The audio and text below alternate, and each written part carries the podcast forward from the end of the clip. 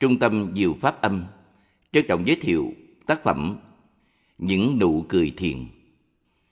Dịch từ Anh ngữ sang Việt ngữ, viên chiếu. Nhà xuất bản Tôn giáo Hà Nội năm 2006.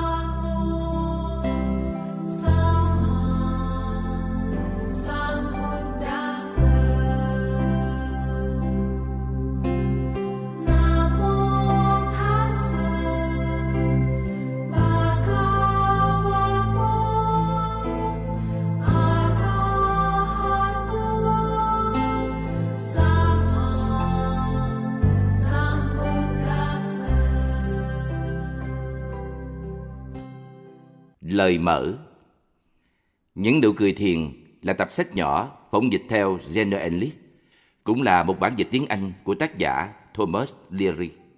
Tây phương sưu tập thiền của Đông phương, và bây giờ người Đông phương đọc lại của người Tây phương. Đó là quá trình tập sách này. Một trăm câu chuyện về tỉnh thức, một ghi chú phía dưới tựa sách báo hiệu như thế. Thiền có nghĩa là tỉnh thức trong mọi tình huống vào những lúc bất ngờ nhất hoặc là trong cung cách đối xử bình thường. Thiền sư vẫn có cách giải quyết khinh khoái nhẹ nhàng. Xin mở tập sách này như thể tình cờ chúng ta có mặt. Thiền viện Viên Chiếu cuối năm 1999 Cổng chùa Ngày xưa, có một trưởng giả tên Heiseman. Ông cố gắng thực hiện những công đức theo lời dạy của tiên thánh suốt đời mình. Một người sốt sắng và chăm chỉ, Heiseman từng đem tài sản xài rộng rãi vào những việc từ thiện, bố thí và lợi ích. Nhiều trẻ gia đình nghèo khó được quan tâm giúp đỡ và cá nhân ông đã từng cống hiến tiền bạc xe cất nhiều cầu cống đường xá trong vùng để dân chúng thuận tiện qua lại. Khi ông chết, Heiseman di chúc rằng tài sản của ông để lại phải được dùng để làm những việc từ thiện tiếp tục nhiều thế hệ. Và con cháu ông tôn trọng điều này. Một hôm, người ta bảo rằng có một sa môn xuất hiện trước cửa nhà ông. Dường như vị tu sĩ này đã nghe việc bố thí vô vị lợi của trưởng giả đặc biệt hơn các người giàu có cùng thời. Và ông đến để xin tiền xây một cổng chùa. Nhà từ thiện cười vào mặt sa môn và bảo Tôi giúp mọi người vì tôi không chịu nổi khi thấy họ đau khổ. Còn ngôi chùa mà không có cổng, có gì tệ hại đâu. Vị thầy của một thượng tọa Ngày xưa ngày xưa, có một thượng tọa của một phái thiền nọ. Người bảo trợ cho thầy không ai khác hơn là vị lãnh chúa. Vì đến thủ đô thăm vị lãnh chúa tại Tư Dinh, nên vị thượng tọa đã du hành kiểu cách sang trọng với một đoàn tùy tùng đông đảo và khá rùm beng. Có một việc xảy ra trong cuộc hành trình này là những kỵ sĩ muốn mua một vài đôi giày tại một trạm mà đoàn xe dừng nghỉ. Một ông già được gọi đến theo sự giới thiệu của những phu phen bản xứ. Họ bảo rằng ông ta làm giày cỏ rất tốt. Rồi thì ông già này đem mấy đôi giày mới đến. Vị thượng tọa thấy ông qua cửa kiệu và cơ hội muốn xỉu. Ông thợ giày già đó không ai khác hơn là Đông Thủy, một thiền sư lừng danh. Người đã từng là thầy của chính thượng tọa nhiều năm trước đây, và sau đó đã biến mất khỏi chùa một cách bí ẩn. Thượng tọa nhào ra khỏi kiệu xúc động và bối rối, cúi lại ông già hết sức cung kính. Thầy Đông Thủy ân cần với thượng tọa và kể chuyện ngày xưa. Khi đoàn lên đường, vị thầy bảo thượng tọa đừng để mình đắm nhiễm trong sự kết giao với quý tộc. Tâm trong sạch Một số hành các đau đớn vì bệnh cùi đã tìm đến chúng hội của thiền sư Bàn Khuê. Một vị thầy có tấm lòng quảng đại với hết thầy chúng sanh. Bàn Khuê nhận họ vào tăng chúng và khi truyền giới cho họ, sư đích thân gội đầu và cạo tóc cho họ. Tình cờ có một nhà quý tộc chứng kiến. Ông là đại diện của một lãnh chúa. Người dốc lòng tin Bàn Khuê và đã xây cất một ngôi chùa trên lãnh địa của mình. Ở đó, sự hướng dẫn tín đồ và giảng dạy quần chúng. Gây tởm trước cảnh một thiền sư cạo đầu cho hạng người không thể đụng tới. Nhà quý tộc vội vàng mang một chậu nước đến cho bạn quê rửa tay. Nhưng sư từ chối, nói Sự ghê tởm của ông còn bẩn hơn những vết thương của họ. Ông lão bán trà Một thời nọ, có một ông lão thường bán nước trà rong ở vùng ngoại ô xinh đẹp của Kyoto, cố đô của Nhật Bản. Mùa xuân, ông tìm đến những nơi có hoa đẹp nhất. Và vào mùa thu, ông tìm đến vùng có tàn cây tốt, bày bộ đồ trà, đặt ghế ngồi để đón những khách du ngoạn ngắm cảnh. Với nghệ sĩ Kyoto đều thích và thường tụ tập quanh bàn trà của ông. Chẳng bao lâu, danh tiếng lão bán trà được biết nhiều ở thủ đô. Ít ai biết rằng ông lão là một thiền sư ẩn dật. Học thiền từ khi còn trẻ, ông đã giếng nhiều vị thầy Phật giáo ở khắp nơi. Luôn luôn di chuyển, ông không có của cải sở hữu, hoàn toàn dâng hiến cho việc học Phật. Sau khi ngộ thiền, ông nguyện tu học không ngừng nghỉ, tự thanh lọc để tránh lạc bước khỏi con đường hướng đến triệt ngộ do sự nắm giữ quyền hành khi chưa thuần thục. Khi đã đi hành khước khắp nơi, ông trở về quê giúp đỡ thầy bổn sư. Khi bổn sư mất, ông chỉ định một trong các đệ tử trụ trì tu viện.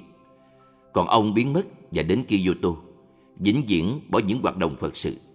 Lúc ấy ông nói, Người ta sống đúng hay không, đó là vấn đề của tâm, không phải hình thức bề ngoài. Tôi không muốn lợi dụng chiếc áo thầy tu để sống nhờ vào sự bố thí của người khác. Và ông bắt đầu bán trà sinh sống. Ông thường nói đùa với mọi người. Tôi nghèo nên không thể mua thịt. Tôi cũng già nên không thể cưới vợ. Sinh sống bằng cách bán trà thích hợp với tôi.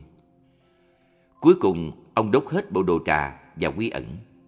Rồi sau, ông chết tại một túp lều vào năm 1763 khi 89 tuổi. Khi bày hàng, ông lão thường treo biển thế này. Giá trà, bạn có thể trả cho tôi bao nhiêu cũng được, từ 100 cân vàng đến nửa xu. Bạn có thể uống tự do nếu muốn. Ngoài ra, tôi không còn giá nào hời hơn cho bạn. Khi đốt đồ đạc lần cuối và từ biệt, ông nhắn nhủ hành trang của ông. Ta luôn luôn cô đơn và nghèo khó, không một mảnh đất, cũng không một cây cuốc. Người đã giúp ta hàng bao năm, cùng theo ta xuân đến lên non và thu về vượt suối. Bán trà với những cội thông và trong bóng mát lùm tre. Nhờ thế, ta không thiếu tiền ăn và đã kéo dài đến 80 năm. Nhưng bây giờ ta đã già đến nỗi không còn sức để dùng ngươi thêm nữa. Ẩn thân vào ngôi sao bắt đầu, ta sắp chấm dứt đời mình. E rằng ngươi bị nhục với những bàn tay trần tục sau này. Ta ban cho ngươi quả quan tam muội Bây giờ hãy quá thân với ngọn lửa hồng. Làm sao chúng ta có thể diễn tả sự chuyển hóa này? Khi kiếp quả cháy rụi mọi vật đều hoài. Nhưng núi xanh vẫn còn mãi trong mây trắng. Giờ ta xin giao phó ngươi cho thần lửa. Tiết kiệm Tông giới nghèo cho đến nỗi chẳng có áo quần, chỉ đọc một chiếc y mặc quanh năm suốt tháng. Một ngày hè, đồng giới giặt y và treo lên cây phơi. Trong lúc đợi y khô, sư đến ngồi trần truồng trong nghĩa địa sau chùa. Tình cờ lãnh chúa dùng ấy đi viếng mộ cha mình trong chính nghĩa địa này vào ngay ngày hôm ấy. Khỏi cần phải nói, ông đã bật ngửa lùi lại khi nhìn thấy một tu sĩ trần truồng ngồi đó giữa những ngôi mộ. Khi lãnh chúa hỏi sư đang làm gì, tông giới ngay thật giải thích tình cảnh của mình. Xúc động vì sự chân thật của sư, lãnh chúa mai cho sư một bộ quần áo. Về sau, khi tông giới trở thành thiền sư, lãnh chúa trở thành học trò của ngài. Thiền trong việc cai trị Một hôm, vị tổng đốc dùng nọ hỏi thiền sư Tưởng Sơn về cốt tủy của đạo Phật. Thiền sư bảo ông, nó là điều cốt yếu cho ông để trong nôm toàn dụng, hoàn hảo trọn vẹn. Ông không thể làm được điều này nếu ông yếu đuối. Hãy xem xét thấu đáo mọi tình huống và định đoạt công việc bằng lòng tốt và tình thương yêu. Rồi thì tiến thêm một bước, ông phải phân biệt rõ ràng tính tình của dân chúng và hiểu biết họ.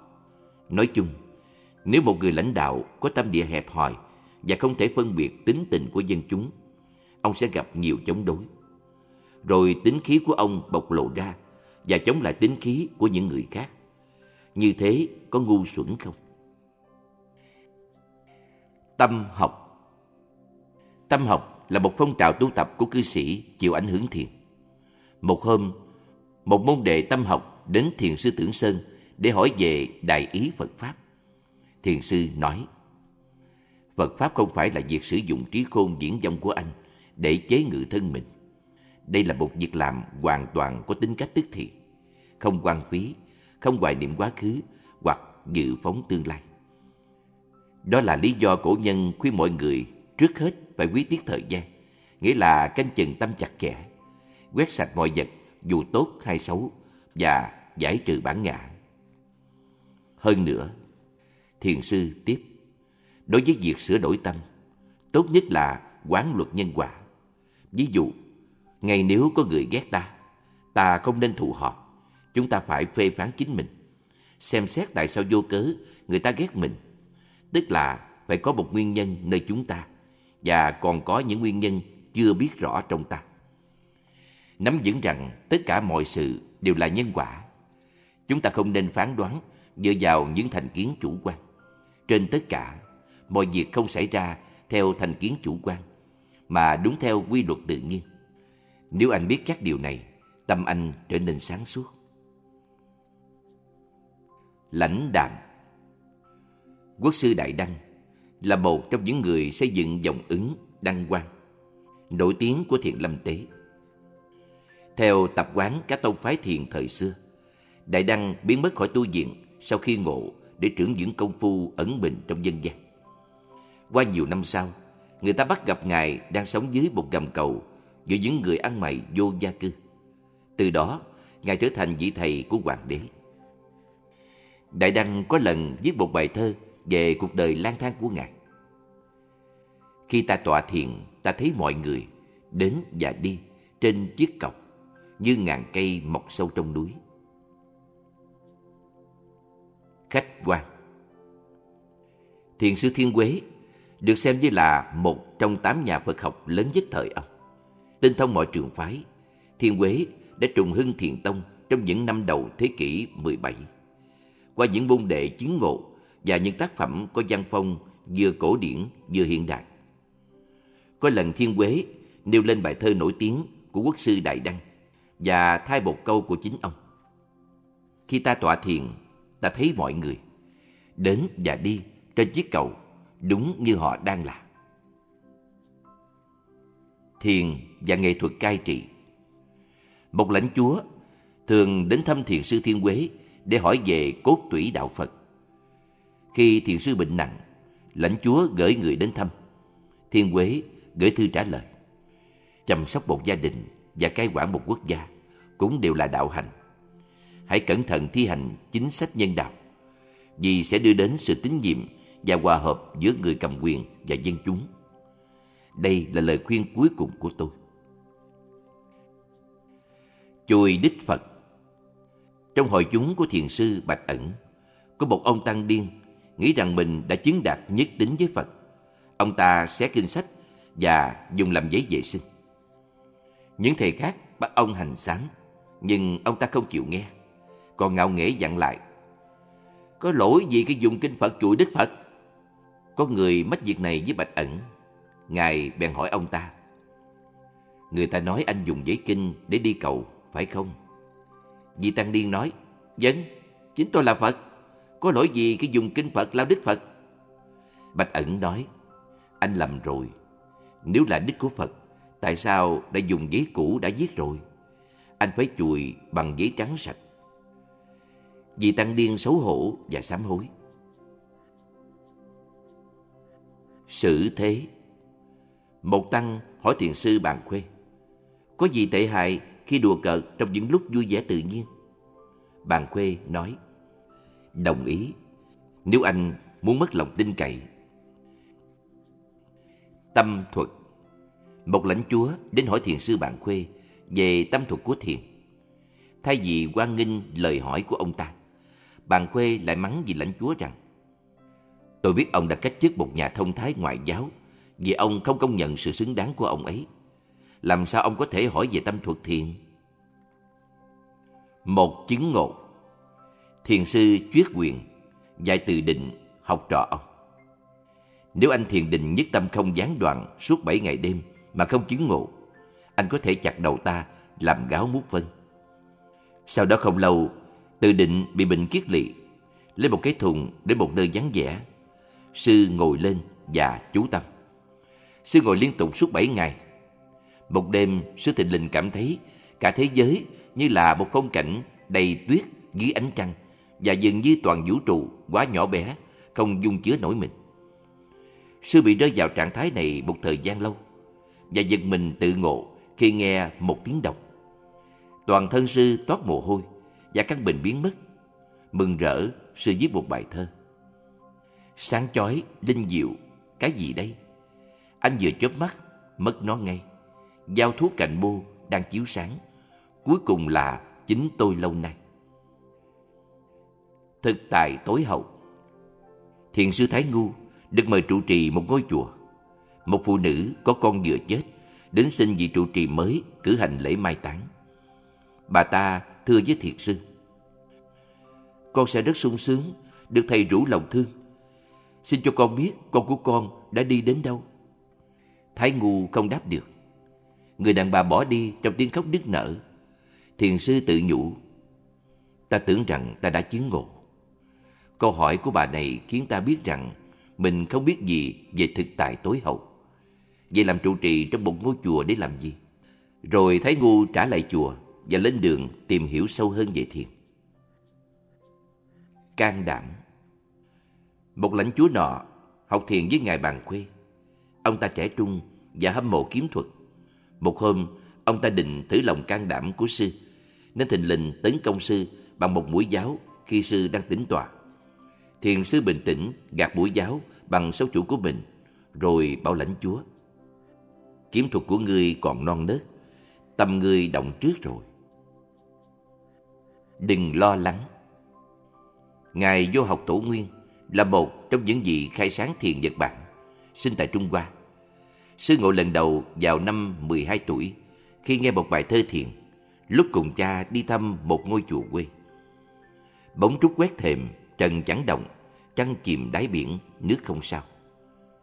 Trúc ảnh tảo giai trần bất động, nguyệt xuyên hải để thủy vô ngân. Khi quân Mông Cổ của thành các tư hãn chiếm Nam Trung Hoa vào năm 1275, Tổ Nguyên chạy giặc. Nhưng khi nơi sư ẩn náu cũng bị xâm chiếm năm sau thì sư không chạy nữa. Khi lính Mông Cổ tràn vào tu viện, các vị tăng Trung Hoa và những người công quả bỏ trốn như chuột chạy vào hang.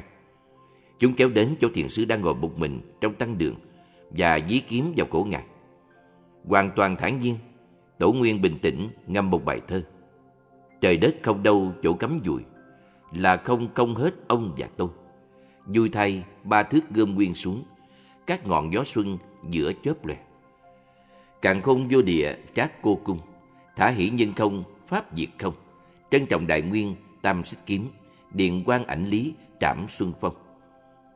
Cảm động trước lòng vô quý của thiền sư, lính Mông Cổ rút gươm lại và bỏ đi. Năm 1280, Tổ Nguyên được Hojo Tokimune, quan giúp chính của tướng quân mời đến Nhật Bản.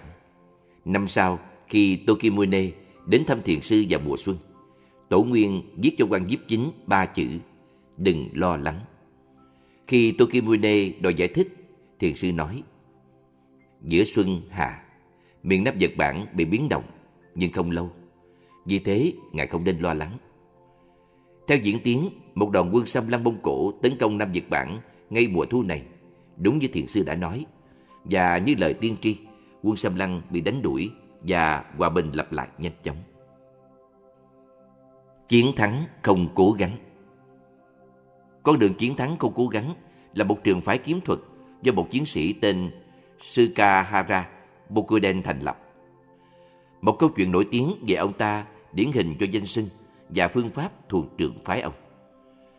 Có lần trong cuộc hành trình đến Đông Nhật Bản, Bokuden đi ngang qua một dịnh trên chiếc thuyền nhỏ với năm hay sáu hành khách khác. Lên đền trên sóng nước, tất cả hành khách ngồi yên lặng, chỉ trừ một người to lớn đang quang quang khoe khoang về sức mạnh vô địch của y trong kiếm thuật. Lúc đầu Bokuden cố gắng ngủ, không thèm đếm xỉa đến tên gian ác ấy. Tuy nhiên hồi lâu, sự khoe khoang của hắn ta làm cho Bokuden mệt mỏi. Ông đến bên hắn và nói Được rồi, chúng tôi đã nghe một đôi chuyện anh kể, phải không? Điều mà tôi không hiểu là những chuyện giới dẫn về võ thuật. Chính tôi đã tập võ từ trẻ, học đúng bài bản quy định. Nhưng đến bây giờ tôi chưa hề nghĩ phải cố gắng đánh ai. Tất cả việc tôi đã làm là làm thế nào để tránh thua bất cứ ai. Nghe xong, gã khoe khoang hỏi, anh theo trường phái nào? Bokuden trả lời, chiến thắng không cố gắng, hay con đường không thua? Gã đàn ông dặn lại, nếu chiến thắng không cố gắng, sao anh lại đeo kiếm?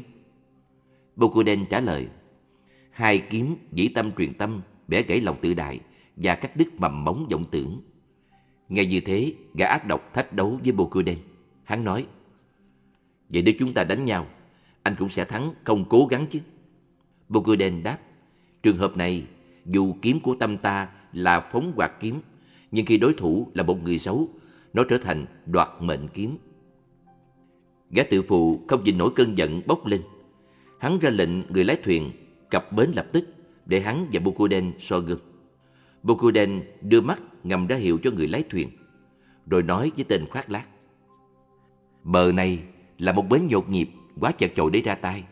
Ta sẽ chỉ cho anh con đường chiến thắng không cố gắng bằng cách không thua ở đằng kia. Nơi mũi nhọn vô ra biển trên đảo đó. Mặc dù ta chắc rằng mọi người khác đang dội đi. Nếu anh đang nghĩ quá, chúng ta đành phải đấu thôi.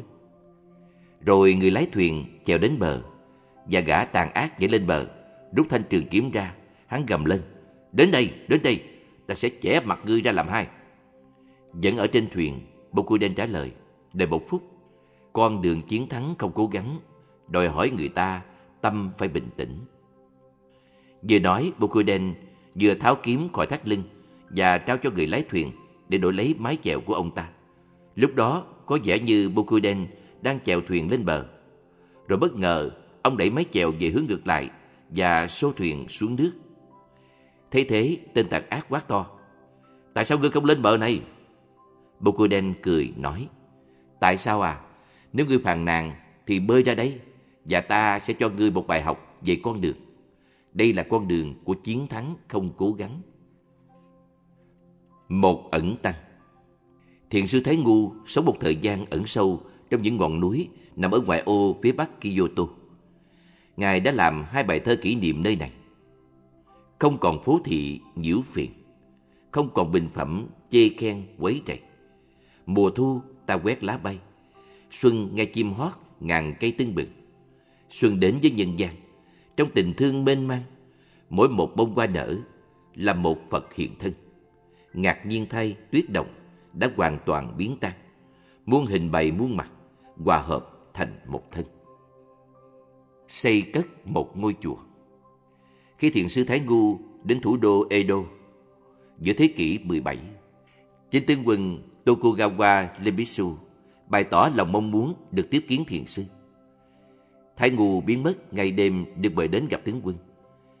Không ai nghe đến tên ông khoảng 10 năm. Một thu kia, Thái Ngu đến tắm ở một suối nước nóng thuộc một vùng nọ, cốt để trị bệnh phong thấp. Đường đi xuyên qua xứ tuyết, thiền sư làm khách trong một gia đình Phật tử thuần thành suốt mùa đông. Tình cờ, thiền sư nổi tiếng Ngu Đường, bạn cũ của Thái Ngu, cũng đến thăm chính nhà ấy. Khi vị lãnh chúa của vùng ấy nghe hai vị đại trưởng lão thiền này có mặt trong lãnh địa của mình, ông mời họ đến dinh để bàn luận giáo pháp. Bị phong thấp và tê bại cả hai chân. Thái Ngu thường ngồi trên một tấm đệm dày. Khi sư và Ngu Đường được đưa đến phòng tiếp khách của dinh viên lãnh chúa, cả hai ngạc nhiên khi chính vị lãnh chúa này đã đặt một đệm dày trên chỗ ngồi của Thái Ngu. Thấy sư bệnh yếu nên săn sóc sư hết lòng. Ngu Đường nhận xét, lãnh chúa ông rất lanh lợi, nhưng tôi e rằng ông sẽ không sống lâu. Thái ngu đỏ mặt nói, anh bạn già ngu đường này không biết tốt xấu, định đoạt cho người một cách tùy tiện. Anh chàng trẻ tuổi non nớt này bà biết gì? Lãnh chúa ca ngợi Thái ngu, nói, Vì ấy thật xứng đáng là một bậc thầy. Kết quả cuộc gặp gỡ này, lãnh chúa xây một ngôi chùa và Thái ngu là vị thầy đầu tiên ở đó. Lời dạy thiền Một hôm, một lãnh chúa hỏi thiền sư Thái Ngu. Người ta bảo Bích Nhâm Lục là đệ nhất thiền thư, có đúng không? Thái Ngu nói, đúng vậy. Lãnh chúa yêu cầu, vui lòng giải thích một vài tác trong sách đó. Thái Ngu nói, ta sợ anh sẽ không hiểu. Nhưng lãnh chúa nặng đặt đòi. Cuối cùng Thái Ngu lớn tiếng trước tắc thứ nhất. Quách nhiên vô thánh. Lãnh chúa nói, tôi không hiểu. Thái Ngu nói, rốt cuộc anh không hiểu được. Một đạo sư ra đi. Thiền sư sáng chói bàn quê đã mất trong một ngôi chùa làng vào thập niên cuối thế kỷ 17. Vào phút cuối, môn đệ sinh sư cho một di kệ, theo thông lệ nhà thiền ngày xưa. Sư nói, ta đã sống 73 năm trên đời này, đã dành 40 năm dạy thiền để tháo đinh gỡ chốt cho người khác. Tất cả những gì ta đã chỉ ra cho các ngươi trong hơn nửa đời người là di kệ của ta. Không có di kệ nào khác để viết ra. Tại sao ta phải bắt chước mọi người khác và phải tuyên bố trên giường chết? Nói xong, Đại Thiền Sư Bàn Khuê ngồi ngay ngắn thị tịch. Ngọn đèn lẻ loi Sonome là một nữ thi sĩ nổi tiếng và là một người am hiểu Phật Pháp sâu xa.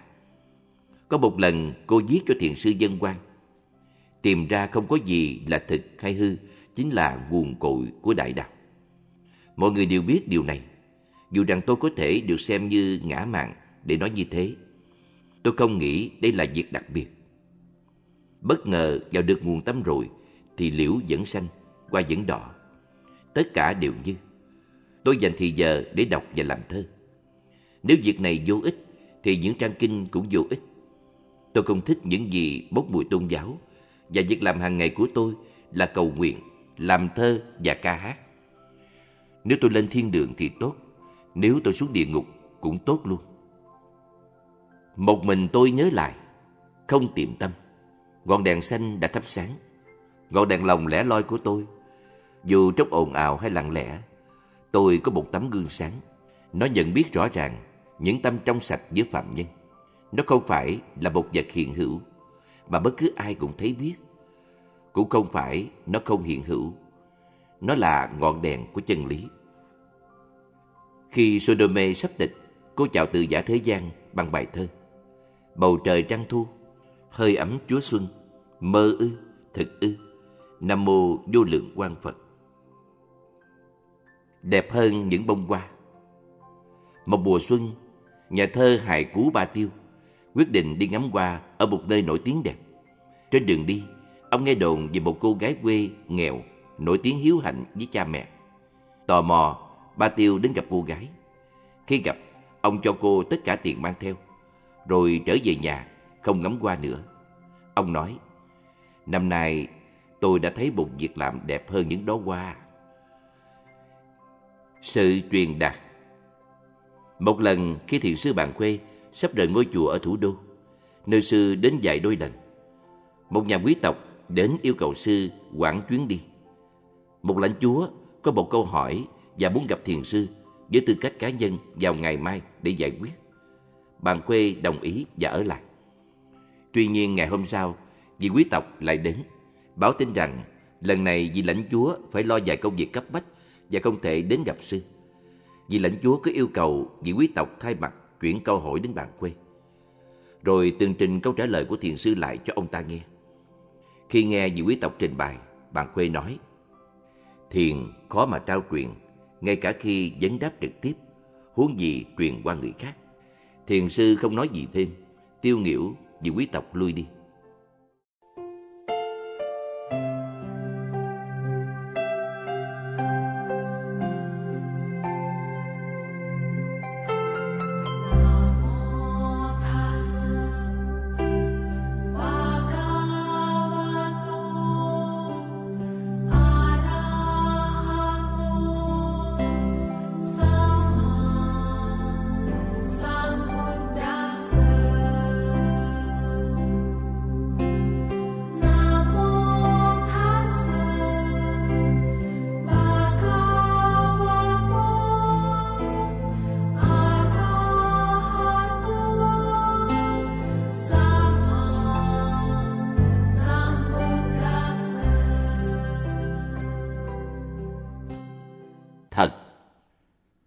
Thiền sư Thiên Quế thường nhắc nhở đệ tử, các ông phải chân thật trong mọi việc.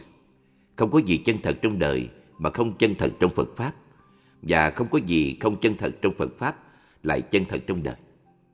Sư cũng nói, thấy bằng mắt, nghe bằng tai, không có gì trên đời ẩn giấu. Các ông muốn ta nói gì nữa? Một vị Phật y Turomura Yusoshi, bạn của những cây thông sinh tại Nagasaki. Thời đó là bến cảng duy nhất mở cho thương nhân ngoại quốc tại Nhật Bản. Nghe đồn Yusoshi là con của một thương gia Trung Hoa và một kỹ nữ bản xứ.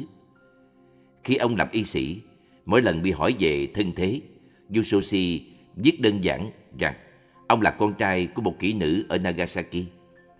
Mọi người cá tụng cá tính trung thực và mạnh mẽ của ông. Theo lời học trò ông viết lại, Yusoshi đã không quan tâm đến thanh danh hay lợi lạc. Nhưng ông thích điều thiện và khinh miệt điều xấu. Lưu tâm đến Phật giáo và tự nhiên quy hướng về Phật Pháp. Điều ông đặc biệt ưa thích là cứu nhân độ thế. Với mục đích này, ông học cả y thuật đạo lão và tâm lý học Phật giáo từ những hành giả Trung Hoa.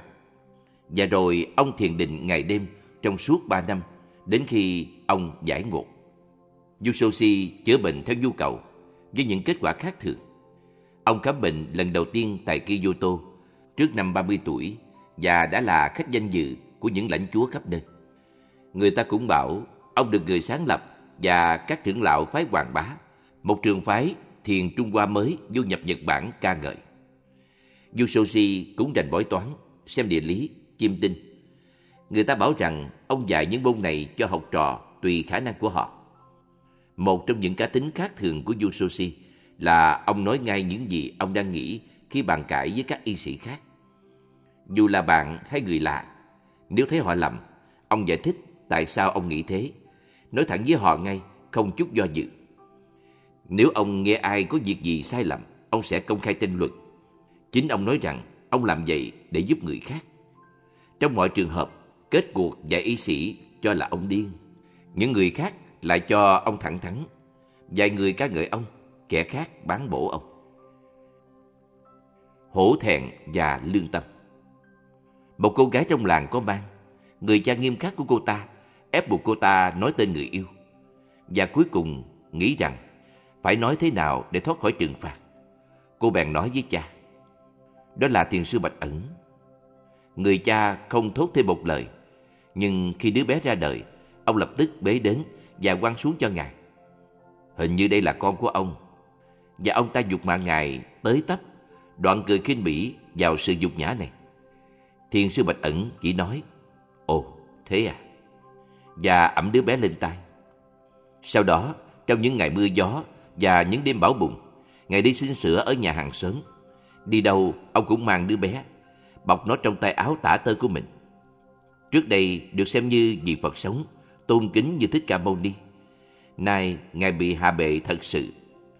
Vì môn đệ từng lũ lượt kéo đến Ngài, nay trở lại chống đối, rời bỏ Ngài. Vì Thầy vẫn không nói một lời.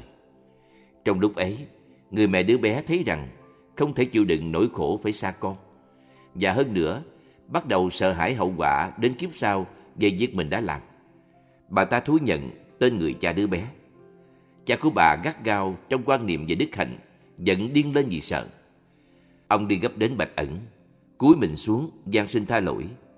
Lần này thiền sư cũng chỉ nói, Thế à, và trao đứa bé cho ông ta. Đến lúc sự thật được biết đến, danh tiếng của Ngài càng cao gấp trăm lần hơn trước. Thiền trong hành động Thiền sư Dạng An viết cho một đệ tử cư sĩ học thiền. Nếu ông muốn mau chóng tinh thông mọi chân lý và làm chủ mọi biến cố, không gì tốt hơn là tập trung tâm ý trong mọi hoạt động. Đó là lý do tại sao người ta nói rằng môn đệ quyền học hành đạo nên ngồi giữa thế gian vật chất. Tam Tổ nói, dục thú nhất thừa, vật ố lục trần. Điều này không có nghĩa là ông buông lung theo lục trần, mà phải giữ chánh niệm liên tục, không thủ cũng không xả lục trần trong cuộc sống hàng ngày. Giống như một con vịt lội xuống nước không ướt một cái lông nào cả. Ngược lại, nếu ông ghét lục trần và muốn tránh nó, ông sẽ rơi vào khuynh hướng thoát ly và không bao giờ hoàn thành Phật đạo. Nếu ông nhận rõ bản tánh, chính lục trần là thiền định, tham dục chính là nhất thừa, và mọi vật là biểu hiện của chân lý. Bước vào đại định không phân biệt đồng tình, thân và tâm, cả hai đều giải thoát và khinh an. Công đức ẩn, quả báo hiển Thiền sư Bạch Ẩn thường kể chuyện khi sư còn là một thiền sinh trẻ tuổi, du hành khắp nơi để tham vấn các thiền sư và kháng công án không. Một công án mà thiền sinh nương vào làm tịnh quá tâm vọng tưởng để có dịp đánh hội chân lý. Và một dịp Bạch Ẩn cùng du hành với hai vị tăng khác. Một người nhờ Bạch Ẩn mang hộ hành lý. Vì ông bệnh nên yếu và mệt. Chàng trẻ tuổi Bạch Ẩn sẵn sàng giúp đỡ, không thấy nặng nề vì tâm chìm sâu vào công án không. Nhận thấy Bạch Ẩn trẻ và nhiệt tình, vị tăng kia cũng quyết định trút gánh nặng của mình. Thang đào như người thứ nhất, ông ta cũng nhờ Bạch Ẩn mang dùm hành lý. Trong tinh thần phục vụ của Phật giáo, Bạch Ẩn dắt cả hành lý thứ ba và tiếp tục hành trình, đắm mình vào không miệt mài hơn bao giờ hết. Cuối cùng, ba tăng sĩ đến một địa điểm chỉ còn có thể đi bằng thuyền. Vì vậy, họ lên phà tại một bến gần nhất. Lúc này, Bạch Ẩn hoàn toàn kiệt sức, sư gục xuống và ngủ ngon lành. Khi thức dậy, vì hành giả trẻ tuổi chẳng biết mình ở đâu. Họ đã đến bến, nhưng sư chẳng nhớ gì về chuyến đi. Ngửi phải một mùi hôi thối. Sư nhìn quanh, thấy mọi người mặt mũi tái xanh và bê bết vì nôn mửa. Và họ đang nhìn sư một cách lạ lùng. Té ra chiếc phà đã chạy vào một cơn bão bất ngờ trên đường đi và đã bị chồng chành dữ dội đến nỗi mọi người, kể cả thuyền trưởng đều bị say sóng không gượng được. Chỉ có thiền sinh trẻ bạch ẩn, kiệt sức vì mang hành lý cho hai bạn đồng hành đến nỗi ngủ ngon lành ngay trong cơn bão, không bị ảnh hưởng gì cả. Thiền sư Bạch ẩn thuật lại, đây là kinh nghiệm đầu tiên của sư cho thấy rằng nguyên tắc đức hạnh ẩn giấu sẽ được phần thưởng hiển nhiên là một chân lý. Làm trống địa ngục Một hiệp sĩ dưới quyền một lãnh chúa đến thăm thiền sư Bạch ẩn. Thiền sư hỏi, anh đã làm gì? Hiệp sĩ nói, con thường thích nghe giáo pháp, con đã nhóm bệnh gì điều này. Bạch ẩn hỏi, bệnh anh ra sao? Hiệp sĩ nói, trước hết con gặp một thiền sư và tham cứu tâm, rồi con gặp một luật sư chân ngôn và học mật giáo.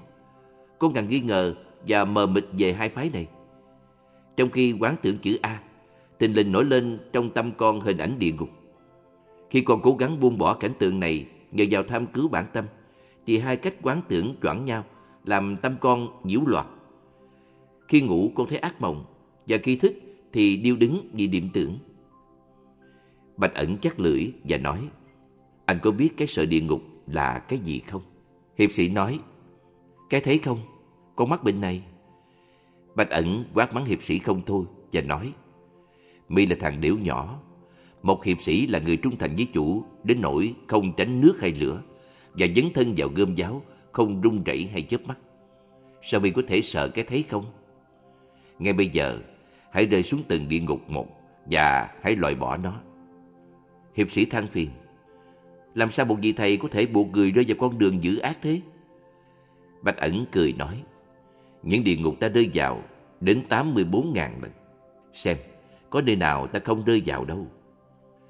Cuối cùng hiểu được ý chỉ của vị thầy, hiệp sĩ vui mừng khôn xiết. Tôn giáo hàng ngày Một trong những đại lãnh chúa miền Tây Nhật Bản đến thăm thiền sư Bạch Ẩn và xin chỉ dạy. Tình cờ, một dân làng đem vài cái bánh hạt kê đến thiền sư ngay lúc ấy. Bạch Ẩn lập tức lấy bánh đưa cho lãnh chúa. Quê ăn ngon, lãnh chúa chưa bao giờ ăn kê. Ông không thể ăn những cái bánh tầm thường của người đàn bà quê mùa. Thế vậy, Bạch Ẩn mắng vì lãnh chúa rằng Cố gắng ăn nó đi, anh sẽ biết sự khốn cùng của thường dân. Lời dạy của tôi chỉ có vậy. Tương quan xã hội Nhật Bản cuối thời phong kiến, hàng hóa tiêu dùng có luật lệ quy định tỉ mỉ, phân biệt tùy theo giai cấp xã hội. Lúc ấy, trong vùng của thiền sư Bạch Ẩn, có một thương gia giàu có rất bảo thủ. Luật lệ gia đình của ông cấm người làm mang dục. Hậu quả đơn giản là những người làm của ông ta thường gửi dù ở nhà bạn bè rồi sẽ lấy dùng khi ra ngoài nếu cần thiết. Một hôm, tình cờ một người tớ gái của nhà thương gia ấy lấy cây dù mới mua đem đến thiền sư Bạch Ẩn nhờ viết dùm tên cô ta lên đó. Cô đến chùa và được thị giả đồng ý đem dù cùng với lời yêu cầu của cô chuyển đến sư. Ông cũng giải thích cho sư Bạch Ẩn sự tình trong gia đình của thương gia. Nghe xong mọi chuyện, Bạch Ẩn nhặt cọ lên và viết trên cây dù giấy. Dù mưa hay giông, tôi cũng không cãi lời chủ tôi. Người tới gái sung sướng, vì thất học, cô không đọc được những gì sư viết. Cô đinh ninh nó là tên của cô. Như cô đã đòi hỏi. Rồi một ngày mưa, cô tớ gái xin phép ra ngoài mua đồ. Trên đường đi, cầm dù che mưa, cô thấy mọi người đang nhìn mình cười khúc khích. Không biết việc gì xảy ra. Một đổi sau, cô hỏi vài người. Chỉ để được đọc những gì thật sự được viết trên dù của mình. Dân dữ, cô đến Bạch Ẩn, yêu cầu bắt đền dù cho cô. Thay vào đó, thiền sư mời cô vào nhà và nói chuyện với cô về cách phục vụ chủ nhân. Rồi Bạch Ẩn đến gặp chính thương gia. Sư nói với người nhà giàu. Một người làm cũng là con của một người nào đó, ông biết chứ. Ông này cảm động vì lòng từ bi của đại sư nên thay đổi luật lệ nhà mình. Mưa đêm Trước khi vào núi sống, thiền sư Lan Long đã du hành bốn phương, không phân biệt chốn triều đình hay nơi dân dã, thành thị hay thôn quê, chẳng tránh cả trà đình và tử quán. Khi có người hỏi sư tại sao làm thế, thiền sư nói, Đạo của tôi là ngay đó, ngay nơi tôi có mặt, không có một kẻ hở nào. Sau đó Lan Long vào núi, sư cất một liều nhỏ và sống đời khổ hạnh, tiếp tục hành thiền. Yêu thích mưa đêm một cách đặc biệt, Lan Long đốt trầm ngồi suốt một đêm mưa cho đến bình minh. Dân ở Sơn Thôn không biết tên sư, thường gọi sư là già Vũ Tăng. Điều này đàm sư thích thú và bắt đầu lấy Dạ Vũ làm bút hiệu. Có lần một vị khách hỏi Lan Long về sự liên hệ giữa công đức tọa thiền với pháp tu niệm Phật của tịnh độ thông thường. Niệm hồng danh Phật vô lượng quang, A Di Đà. Lan Long trả lời bằng bài thơ. Tọa thiền và niệm Phật giống như hai ngọn núi, thượng căn và hạ căn, chia cắt một thế giới độc nhất. Khi đến nơi, tất cả như nhau, đều thấy mặt trăng trên đỉnh núi. Chỉ đáng thương cho ai không có niềm tin và chịu khổ trong khi leo núi. Cánh cửa của tình thương Chimon là con gái của một hiệp sĩ. Mẹ cô chết lúc cô 11 tuổi và cha cô cũng qua đời vài năm sau đó, khi cô 15 tuổi. Đến năm 18 tuổi, cô cạo đầu thành đi cô. Chimon vào lòng bí mẫn, làm bất cứ việc gì có thể được để giúp người khi cần. Một đêm đông, trong cơn bão tuyết khốc liệt, hai trẻ ăn mày xuất hiện trước cửa nhà cô. Chúng lạnh rung đến nỗi cô lập tức cởi chiếc áo khoác ngoài cho chúng. Vào dịp đó, cô làm một bài thơ. Cảnh bi đát của người cô độc, khổ làm sao những tay áo này quá nhỏ hẹp để che chở họ ngoài trời đêm. Một đêm đông khác, một tên trộm vào liều cô kiếm tiền hai vài thứ gì giá trị. Chimon thức dậy điềm tĩnh nói, Anh bạn nghèo, tưởng tượng anh phải băng qua bao ruộng đồng núi non để đến đây trong một đêm lạnh như thế này. Đợi một chút và tôi sẽ giúp cho anh ấm. Nói xong, Chimon nấu cháo cho tên trộm, bảo hắn ngồi bên bếp lửa. Rồi khi hắn ăn, cô bắt đầu gợi chuyện. Cô nói, tôi đã từ bỏ thế gian, vì thế tôi không có gì đáng giá. Nhưng anh có thể lấy bất cứ gì anh muốn. Tuy nhiên có vài việc tôi muốn trao đổi với anh. Tôi nhìn thấy anh và dường như theo tôi, anh có thể sống một đời đàng hoàng, làm việc gì đó hay buôn bán theo ý anh muốn. Và giờ đây, anh đang ở trong tình trạng bất hạnh. Không chỉ chính anh bị mang tiếng, mà cả gia đình anh cũng bị mang tiếng nữa. Điều đó không đáng xấu hổ ư. Tôi muốn anh đổi thái độ và từ bỏ nghề trộm cắp. Hãy lấy tất cả mọi vật trong lều tôi, đổi lấy tiền và bắt đầu một công việc thích hợp. Tâm anh sẽ dễ chịu hơn nhiều. Xúc động sâu xa, tên trộm trẻ cảm ơn và không lấy gì cả. Thiết lập một đạo tràng Suốt 10 năm sau khi giác ngộ, Nguyệt Thuyền là một chủ tọa của một tu viện nổi tiếng. Về sau, sư đợi tu viện và sống ẩn dật ở một nơi không ai biết sư là ai. Hòa lẫn với dân làng, Nguyệt Thuyền thường dạy những trẻ ở đó tập đọc, viết và làm toán, dần dần hướng dẫn Phật Pháp cho chúng một cách gián tiếp. Cuối cùng, những thiền giả khắp nơi đến tìm sư. Rốt cuộc, mọi kho lúa và chuồng bò trong khu ẩn cư của sư đều được học trò và đệ tử của Đại Thiền sư Nguyệt Thuyền thuê làm nhà trọ. Tâm và tánh Ishida Baigan là một nhà sáng lập hội tâm học Shingaku, một hoạt động cư sĩ chịu ảnh hưởng thiền Phật giáo. Người ta đồn rằng cho đến năm ông 50 tuổi, vẻ cao có thường hiện trên mặt Baigan, bất cứ khi nào ông bị phiền lòng. Tuy nhiên, sau tuổi 50, ông không còn biểu lộ dấu hiệu nào về hạnh phúc hay bất mãn. Khi ông đến tuổi 60, ông nói, bây giờ tôi đã được an lạc. Có lần người ta hỏi ông, tâm với tánh có khác nhau không? Bagan trả lời, tâm gồm có hai tánh và ý, cả động và tình, thể và dụng. Tánh là thể, là tịnh, tâm là dụng, là động. Dùng chữ tánh để nói về tâm. Trong một lối nào đó cũng giống với tánh, thể của tâm là vô niệm cho đến khi nó bị quấy nhiễu.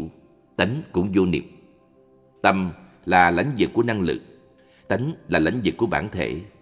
Như mặt trăng phản chiếu ngay trong một giọt sương nhỏ bé, lý tánh hiện diện bên trong mọi vật, mặc dù không thể thấy.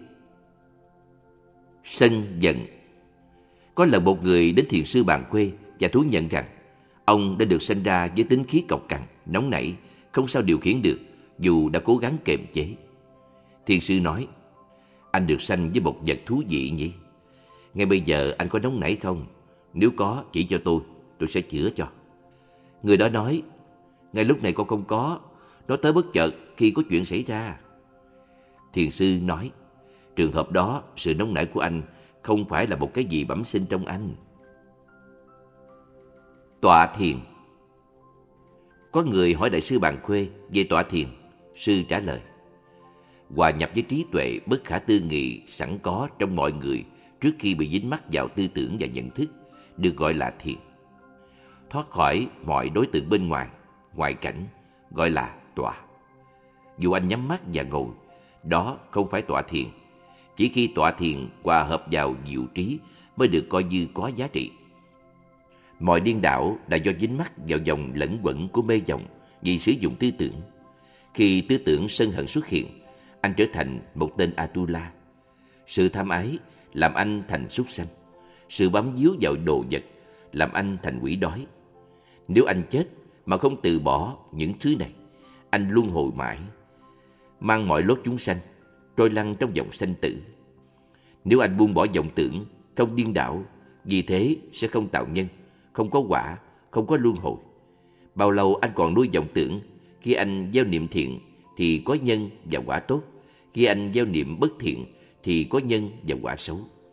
Khi anh buông bỏ vọng tưởng và hòa hợp vào diệu trí, thời không có nhân và quả của sinh tử. Khi tôi nói như thế, dường như là không kiến, nhưng không phải vậy. Lý do tôi nói rằng đây không phải hư vô, vì khi tôi nói vậy, mỗi người các anh đều nghe.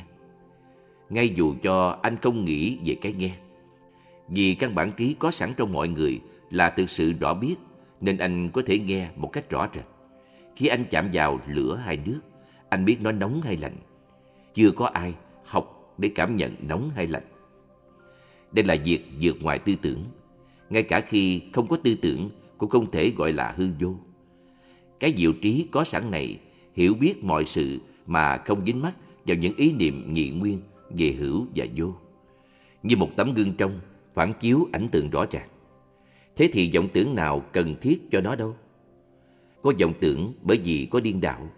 Khi anh đạt đến vô phân biệt trí, anh nhận biết sự vật trước khi có vọng tưởng. Vì vậy kết cuộc không có điên đạo. Đó là lý do tại sao vô phân biệt trí là đáng giá. Vì thế, tọa thiền với diệu trí vô tác là tâm hạnh cao nhất.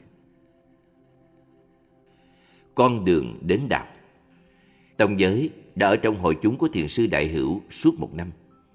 Và một đêm, ông chợt tỉnh khi xả thiền. Đến gặp thầy, ông trình kiến giải. Đại Hữu nói, ông đã tới cửa nhưng chưa vào nhà. Tông giới hỏi, Sao thầy lại nói thế? Đại hữu dẫn kinh. Ưng vô sở trụ, nhi sanh kỳ tâm. Và hỏi tông giới. Nhi sanh kỳ tâm nghĩa là gì? Tông giới trả lời. Khi ta tìm tâm, không thể tìm ra nó. Đại hữu nói. Rốt cuộc anh chưa thấu triệt. Tông giới dặn lại. Con không chấp nhận khởi nghi. Cao giọng, đại hữu nói. Không không, nếu anh thật sự muốn chứng đạo, anh phải một phen đại tử. Chỉ như thế, anh mới có thể đại ngộ. Giải thoát Ohashi, một cô gái điếm vốn là một thuộc hạ của tướng quân. Cha cô bán cô làm gái điếm sau khi ông mất địa vị và bị sa sút cùng cực. Ohashi rất quyến rũ, thông minh và giỏi văn chương nghệ thuật. Nhờ vào tài năng của mình, cô trở thành một kỹ nữ nổi tiếng trong xóm đèn hồng ở Kyoto. Không chấp nhận nổi sự bất hạnh rơi xuống đời mình. Ohashi lạc vào cơn chán nản không cứu chữa nổi và bắt đầu mòn mỏi. Một hôm, một người khách để ý tình trạng của cô và hỏi cô chán nản điều gì. Ohashi kể cho ông ta mọi việc đã xảy đến. Người khách nói, cô bệnh là phải. Muốn chữa lành phải tốn một ngàn lượng vàng rồng. Tuy nhiên, có một lối thoát khỏi nó. Nhưng tôi sợ cô không tin. Ohashi nài nỉ. Nếu ông nói thật, sao tôi lại có thể ngờ? Xin làm ơn dạy tôi. Người khách giải thích cho Ohashi. Trong toàn thân cô, không có gì không do tri giác mà hoạt động. Tri giác có một ông chủ, bất cứ làm việc gì, ngay cả khi vội vã, hãy nhìn ông chủ bên trong. Cái gì thấy, cái gì nghe. Nếu cô quán chiếu một cách siêng năng, không lơi lỏng, Phật tánh sẵn có của cô sẽ thình lình xuất hiện. Khi cô đạt đến tình trạng này, cô sẽ thấy nó là con đường tắt để giải thoát khỏi cảnh giới của đau khổ. Ghi vào lòng, Ohashi âm thầm tu quán. Cuối cùng, của đạt sự chú tâm miên mật. Rồi một đêm, dòng bão kinh khiếp, sấm sét khốc liệt, đến độ hơn 20 nơi bị sét đánh. Thường sợ sấm sét, Ohashi thu mình với mệnh cùng với người tớ gái. Tình lình Ohashi nhớ lại bài học thiền. Dẹp cơn sợ qua một bên, cô ngồi dùng dậy. Bất ngờ một làn sét đánh vào sân. Sức ép hắt cô té ngửa và ngộp thở. Khi cô thở lại được, Ohashi nhận thấy tri giác của mình bằng cách nào đó khác hơn thường lệ và cô cảm thấy vui không tả. Sau đó Ohashi được tự do khỏi nhà chứa khi có một người chuộc cô ra và cưới cô. Rồi cô tìm gặp thiền sư Bạch Ẩn và dùng phần còn lại của cuộc đời để tỏ ngộ thật thâm sâu. Một thức tỉnh Tuyệt chân sống ẩn cư nhiều năm trong ngọn cất giả sơn, ngoại ô cố đô Kyoto. Ở đó, sư chỉ tọa thiền, cho đến một hôm tâm khai mở và sư quên hết mọi sở tri. Trong ngôi chùa bên cạnh có một vị sư già thuộc thiền tào đồng. Tuyệt chân tìm đến và trình sở ngộ của mình mong được ấn chứng. Sư nói, Thầy Bàn Khuê là đạo sư của thời đại, hãy đến học với thầy. Vì vậy Tuyệt chân đến ngay chùa Địa Tạng ở phía đông Kyoto, nơi Bàn Khuê đang ở. Tuy nhiên, lúc đó đại sư đang nhập thất và không tiếp khách. Mặc dù vậy, Tuyệt chân vẫn đến chùa mỗi ngày và ngồi trước cổng suốt ngày. Đến đêm mới về phố. Sư làm thế suốt 13 ngày. Cuối cùng, người chủ quán trọ nơi Tuyệt chân ở hỏi sư đang làm gì. Tuyệt chân kể mọi sự. Cố gắng giúp đỡ, người chủ trọ chỉ sư đến thầy Độc tánh gần Saga. Tuyệt chân đến gặp độc tánh và trình cho sư chỗ hiểu của mình. Độc tánh nói đơn giản nên giữ nó. Tuyệt chân trở về ngọn cất sơn giả ngay ngày hôm ấy. Nhiều tháng sau, Tuyệt chân lại cố gắng đi gặp bạn quê, vị thầy của thời đại. Một lần nữa, trên đường đến chùa Địa Tạng, sư nghe bạn quê đã đi Edo, thủ phủ của những tướng quân và thuyết giảng tại chùa Quan Lâm. Cuối cùng khi Tuyệt chân đến, bạn quê cho gặp ngay. Tuyệt chân trình kiến giải xong, bạn quê nói, còn cứu cánh tối hậu. Tuyệt chân ngập ngừng, cố gắng nghĩ vài lời để nói, nhưng bí lối. Điều này xảy ra ba lần, cuối cùng Tuyệt chân hỏi, có cứu cánh tối hậu ư? Thiền sư bạn khuê nói, anh không biết làm sao dùng nó. Tuyệt chân lại bí, không nói được lời nào. Tư tự như thế, Tuyệt chân cũng trải qua ba lần trước khi Tuyệt chân hỏi tiếp. Làm sao dùng nó? Ngay lúc đó, một tiếng chim hót ngoài sân, bạn khuê nói, anh nghe tiếng chim khi nó hót. Ngày đó, tâm tuyệt chân chợt rỗng rang, Sư lại bàn khuê ba lại. Bàn khuê nói, sau này đừng nói rỗng. Bàn hạ, bàn khuê trở về trung tâm dạy chính của sư ở Tây Nhật Bản. Tuyệt chân đi theo. Sau nhiều ngày, thiền sư gặp những vị khách tăng mới. Mỗi ngày tuyệt chân đến trước thiền sư với những người mới đến khác. Nhưng bàn khuê không ngó ngàng đến sư. Ba ngày liên tiếp như thế, tuyệt chân cố tình trường mặt ra cho thầy thấy và bàn khuê chẳng thèm nói gì đến sư. Khi đám đông đã giải tán hết, cuối cùng bàn quê mới nói với tuyệt chân. Anh may mắn đấy, nếu anh không gặp ta, anh đã trở thành một tên khoe khoang khoác lác. Vẫn sống Hồng Xuyên học thiền với thầy Liễu Tiên, cố gắng tham công án không. Liễu Tiên nhắc nhở sư. Thiền định phải mãnh liệt như người câm nằm mơ. Anh quá lanh lợi đối với việc học thiền. Không đáng lòng, Hồng Xuyên từ kích khởi và cố gắng lớn hơn. Một đêm, khi ngồi ngắm mưa rơi, một chú tiểu lớn tiếng gọi sư. Hồng Xuyên trả lời, rồi đột nhiên sư có tỉnh. Sau đó, Hồng Xuyên đến học với thiền sư Bạch Thuần. Một hôm thiền sư đi một câu kinh nổi tiếng, ưng vô sở trụ, nhi sanh kỳ tâm. Rồi hỏi Hồng Xuyên, cái gì là tâm? Hồng Xuyên đáp, đừng trụ vào bất cứ vật gì. Bạch Thuần đấm sư sáu bảy cái và nói, đồ ngu, anh vẫn không biết nghĩa của chữ nhi sanh. Ngay lúc đó, Hồng Xuyên chứng ngộ. Sự đau khổ và lòng bất tín không lợi lạc. Có lần thiền sư bạn quê đối với một nhóm người.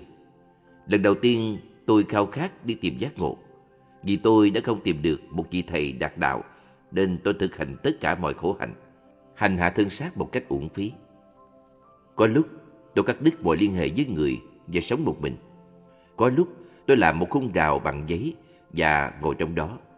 Hay treo màn che và ngồi trong phòng tối. Tư thế kiết già không ngã lưng.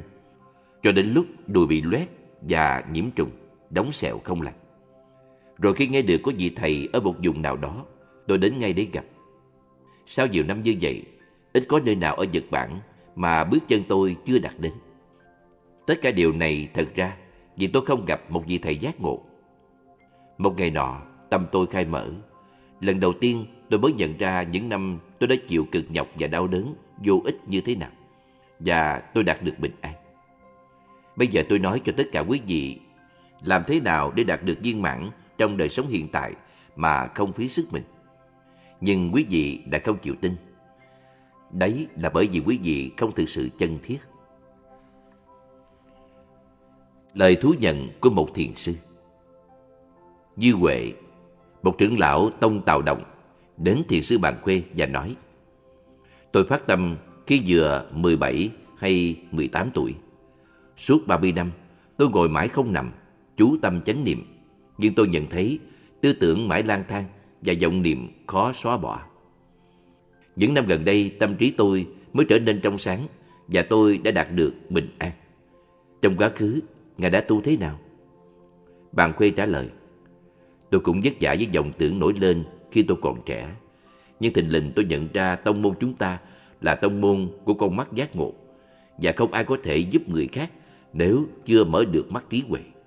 Lúc đầu tôi đã vượt qua những mắc mướu tạp nhạp và dốc hết sức mình vào chỉ một việc chứng đạt trí tuệ. Vì lý do này, tôi biết được người khác thực sự có sáng tâm hay không.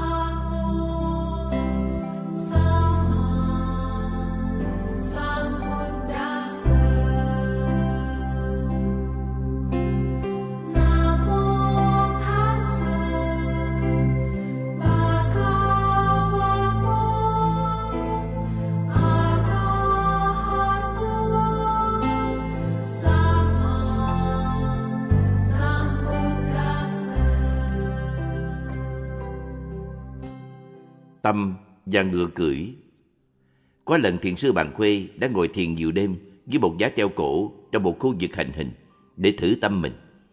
Sau đó, sư nằm trên bờ đê, bao quanh một bãi quay ngựa. Tình cờ có một chiến sĩ đang đánh ngựa trong bãi. Thấy thế, bàn khuê quát to. Ê, anh nghĩ anh đang làm gì đấy? Người chiến sĩ nghe tiếng quát của thiền sư, nhưng không thèm để ý, quất ngựa. Anh ta phi nước đại qua mặt bàn khuê. Thầy quát lần nữa. Ê, anh nghĩ anh đang làm gì đấy? Ba lần như thế, chiến sĩ ngừng lại và xuống ngựa, đến gần thiền sư. Bây giờ anh ta mới thấy rằng bàn khuê không phải là người thường.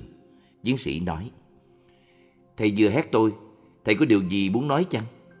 Bàn khuê nói, Thay vì đánh con ngựa chứng của anh, tốt hơn tại sao công tự đánh mình và luyện tâm cho chân chánh.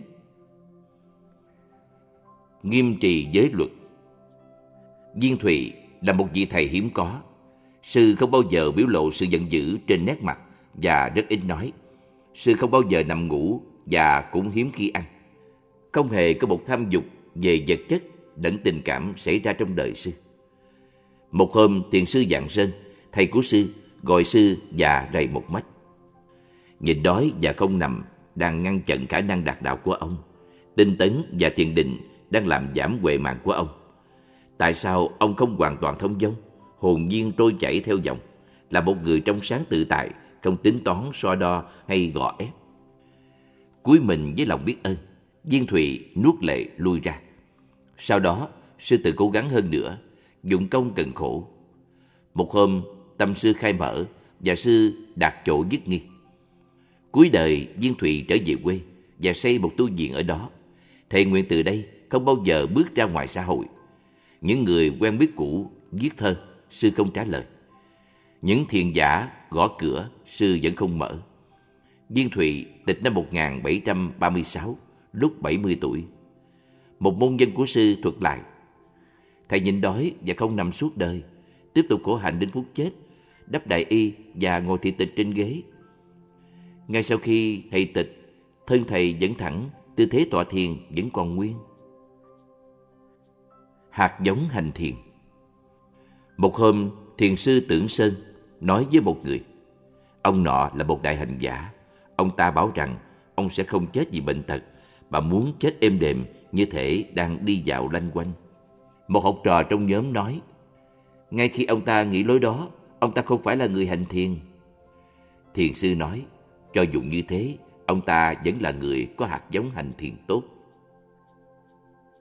Lời cuối khi Thiên Quế nằm trên giường chết, hội chúng của sư dây quanh khóc than. Thiền sư nhìn khắp và nói, Khi Đức Phật sắp nhập diệt, bao quanh ngài là tỳ kheo, tỳ kheo ni, ưu bà tát, ưu bà di. Tất cả kêu khóc buồn khổ. Phật quả rằng, nếu các ngươi thật sự hiểu tứ thánh đế, tại sao lại khóc? Hôm nay, tôi không khiển trách quý vị than khóc, bởi quý vị không thoát khỏi sự gắn bó ràng buộc với giáo pháp. Quý vị không ngạc nhiên tại sao tôi nói thế chứ? Tất cả đời tôi đã duy trì thiền Phật giáo và làm việc hết lòng vì mọi người. Nhưng tính khí con người là ngạo mạn, nên sự giáo dưỡng để chuyển hóa họ rất khó. Ít người có được niềm tin. Tưởng tượng rằng tương lai sẽ không có đạo sư giảng dạy chánh pháp, bất giác tôi khóc. Mọi vật do duyên hợp, cuối cùng tự tánh vốn rỗng không.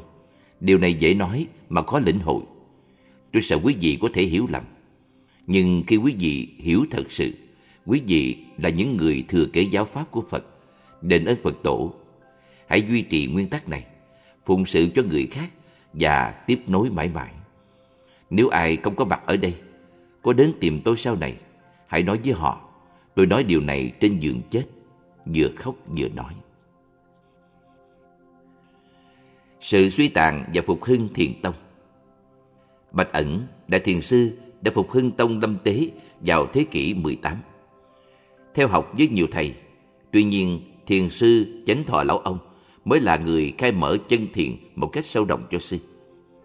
Chánh thọ thường nói, thiền môn của chúng ta bị suy tàn vào đời Tống 960 278 và mai một hẳn vào đời Minh 1368 644. Dù còn lại vài vị có hiệu năng được truyền thừa đến Nhật Bản, nhưng thiền tông vẫn mờ nhạt như sau ban ngày. Tình thế này thật đáng tiếc. Chánh thọ cũng nói, ngày nay khắp nơi chỉ có những người bắt chước vô hồn, học đòi làm những cột chỉ đường. những thiền sư không có nhãn kiến giải thoát. Người như thế dù nằm mộng cũng không hề thấy cái được bậc giác ngộ trao truyền. Sau này, khi đã chứng ngộ, Bạch Ẩn bảo mọi người. Khi tôi nghe những lời phê phán của chánh thọ lão ông, tôi tự hỏi tại sao Ngài căm phẫn về những trung tâm thiền đương thời như thế. Với những tu viện gia tăng và nhiều thầy nổi tiếng xuất hiện. Về sau, khi tôi đã hành khước khắp nơi và thấy một số đạo sư, song tôi không gặp được một vị thầy thật sự nào có trí tuệ. Chỉ lúc đó tôi mới nhận ra đạo của chánh thọ lão ông siêu vượt quá xa những trung tâm thiền khác biết bao. Độc lập Có lần thiền sư Thiên Quế được trịnh trọng mời làm chủ tọa dạy giáo lý cho một tu viện nọ. Sư từ chối nói Sự suy đồi đã gia tăng trong thời gian dài. Một khi nền tảng giáo pháp lung lay, làm sao có một người làm đạo sư được? Đừng nói gì thêm nữa. Người mang thư mời trả lời Tăng chúng tại tu viện chỉ muốn nhờ thầy vì lợi ích của đại giáo pháp. Ai bảo rằng đó là không chính thống? Và ông ta này nỉ thiền sư bền bỉ đến nỗi cuối cùng thiên quế bằng lòng. Tuy nhiên, năm sau thiên quế rút lui khỏi tu viện vì một biến cố nào đó. Sư nói trong một bài thơ, Đến cũng tốt, đi cũng tốt, nước chảy mây trôi, một khất sĩ lẻ loi, sao lại để người ta xỏ mũi? Tùy thuận ngoại duyên, hôm nay ta lại bỏ đi. Di Quấn Một lão bà chứng ngộ khi học với thiền sư Thiết Môn. Sau đó, khi đại sư Bạch Ẩn đến dùng bà, lão bà đến gặp sư. Để kiểm nghiệm bà, Bạch Ẩn hỏi bà về tiếng vỗ một bàn tay. Lão bà lập tức trả lời bằng một bài thơ.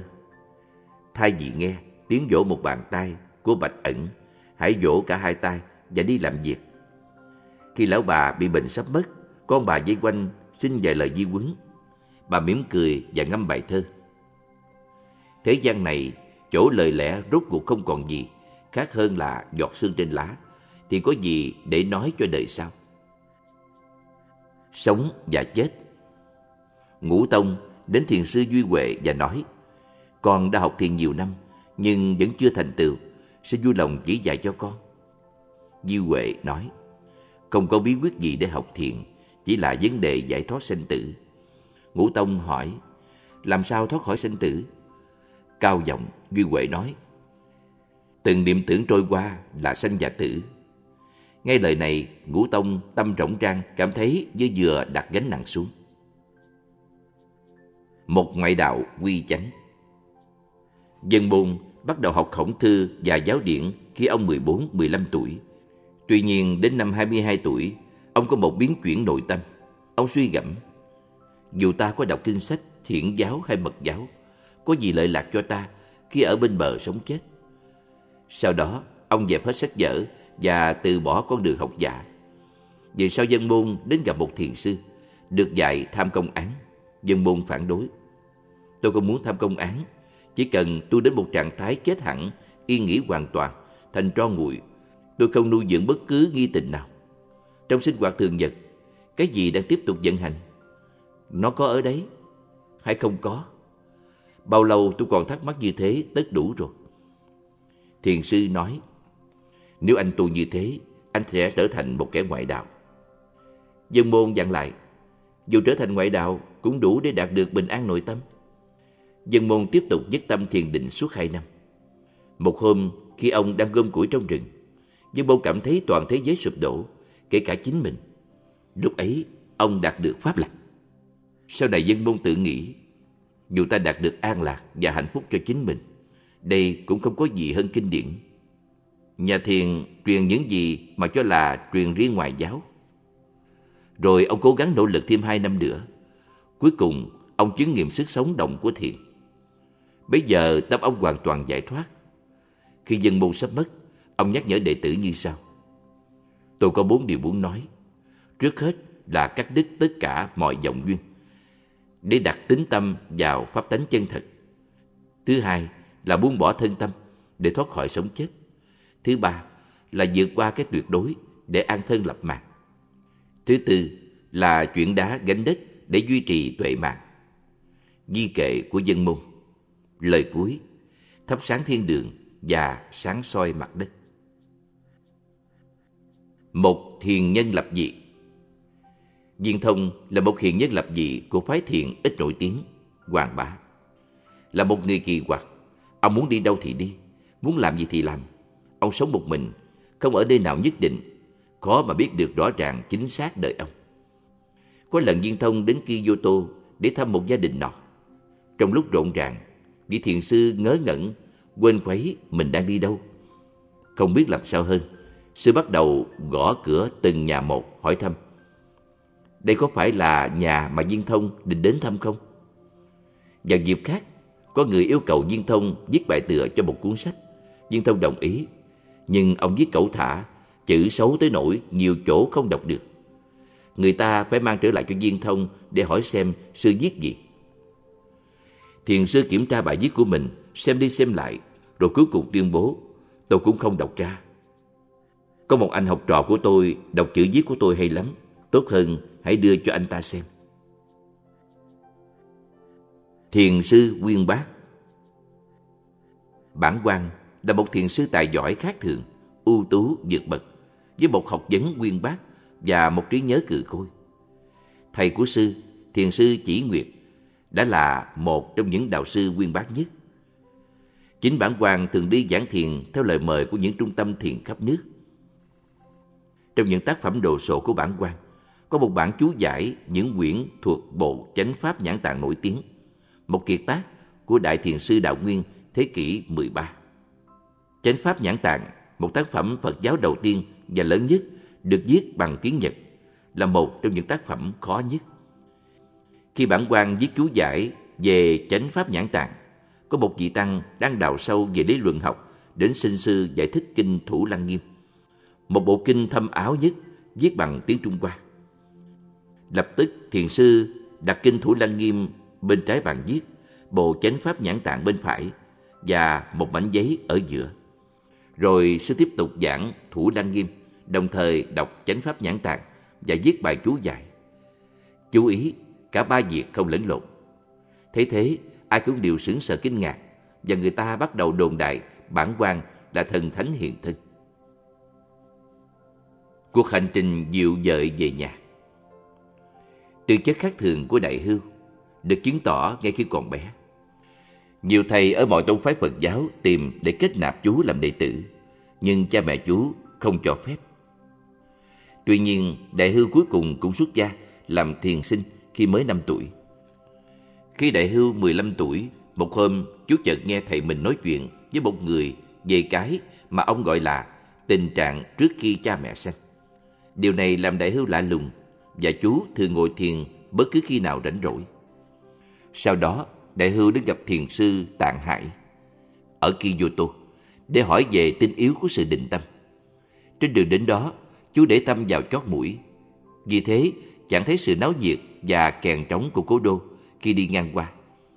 Chú thâm nhập vào sự định tâm đến nỗi đâm sầm vào nhiều cỗ xe ngựa trên đường. Đám phu xe la hét trong khi chú vẫn tiếp tục đi, không để ý gì cả.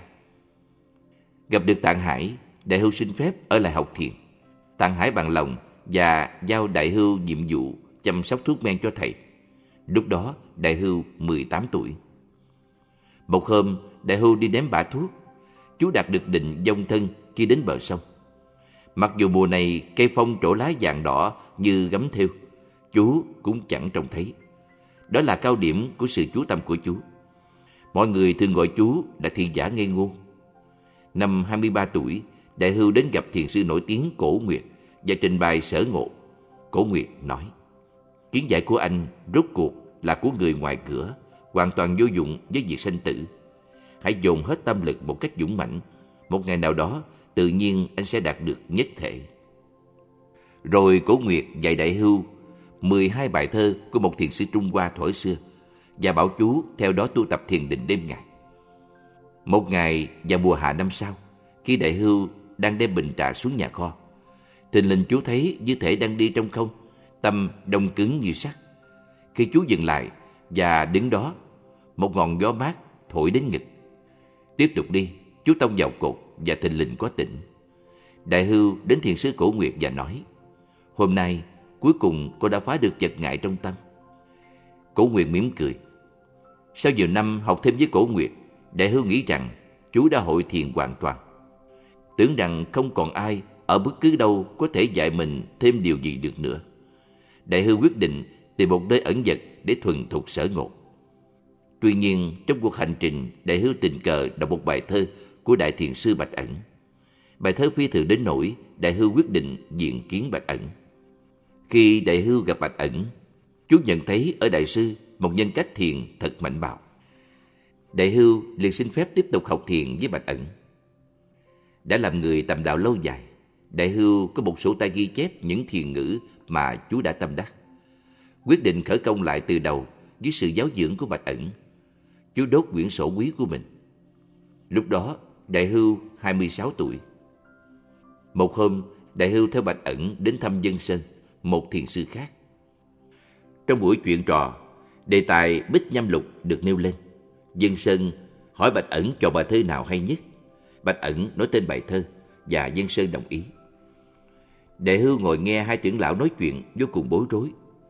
Chính sư đã học thiền hơn 20 năm vẫn chưa đủ sức biện rõ như các trưởng lão. Trên đường về, đệ Hưu muốn thưa với Bạch Ẩn những gì mình nhận được, nhưng thấy khó trình bày. Theo thầy dọc đường, đệ Hưu sấn tới nhiều lần, cố gắng là Bạch Ẩn dừng lại để thưa chuyện. Nhận thấy Đại Hưu chín mùi để đạt ngộ, Bạch Ẩn cố tình phớt lờ và tiếp tục rảo bước. Quá buồn nản, Đại Hưu đến ngồi dưới hiên nhà bên đường. Sau khi thiền định một lúc, Đại Hưu tình linh tỏ ngộ, mở mắt ra, sư thấy Bạch Ẩn đã đi một đổi xa. Chạy về chùa, Đại Hưu trình bày kiến giải đến Bạch Ẩn. Lão sư ấn chứng cho sư. Không bao lâu, Đại Hưu rời Bạch Ẩn. Lúc lên đường, sư hỏi Đại sư. Cái gì là cơ đệ nhất? Bạch Ẩn đáp A, B, C. Đại Hưu hỏi, cái gì là cơ thứ hai? Bạch Ẩn đáp M, N, O. Đại Hưu cúi lại và ra đi. Phụ tá của Bạch Ẩn là thiền sư Đông Lãnh, nghe chuyện này. Sao sư nói với đệ tử mình? Gã đại hưu đó thật sự chưa thuần thục. Hắn không hỏi về cơ thứ ba. Ta mong hắn có dịp đến đây để ta tháo chốt cho hắn. Khi đại hưu 29 tuổi, sư trở về săn sóc vị thầy đầu tiên bây giờ đã quá già. Một đêm đại hưu ngồi đến khuya, chợt nghe tiếng chó tru. Ngay lúc đó, tâm sư bừng mở và sư đại ngộ buông sạch mọi kiến thức, quan điểm cũ của mình lập tức. Ngày kế, sư đến gặp Thanh Sơn, một vị thầy đã học lúc trước.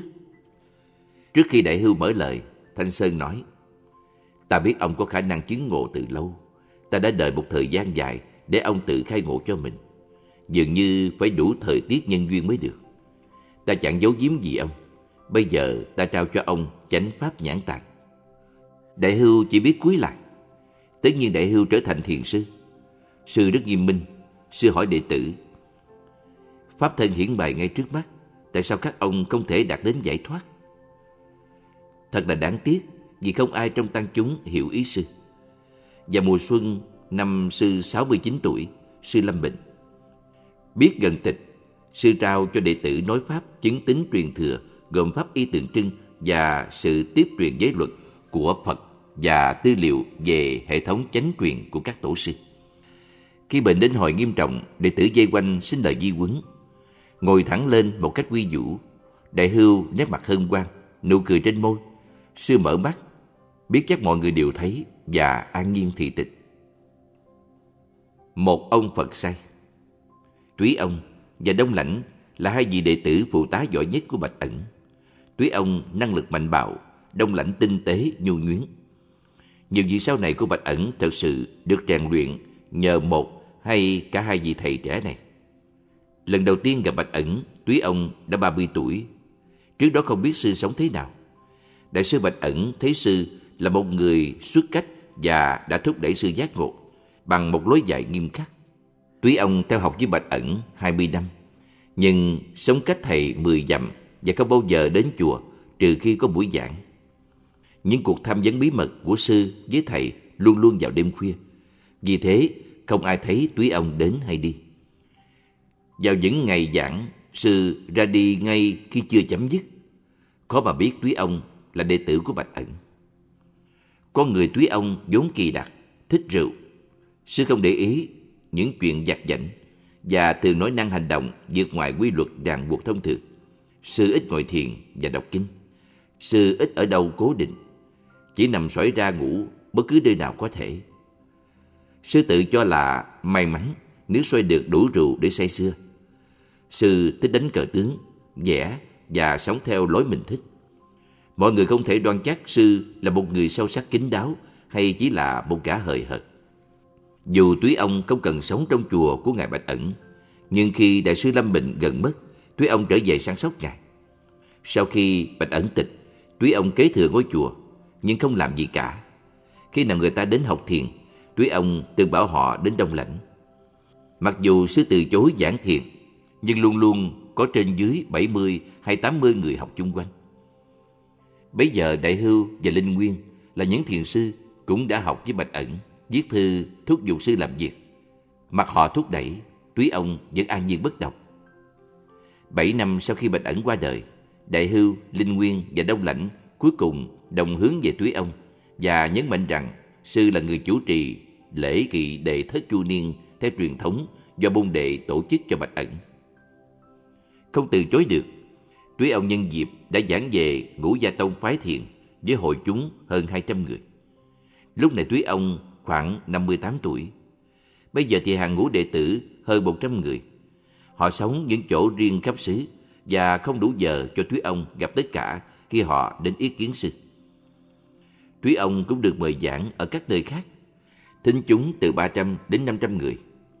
Những năm sau lên 700 hoặc 800 thính giả đến nghe sư giảng những tác phẩm thiền. Thúy ông từng bảo với mọi người.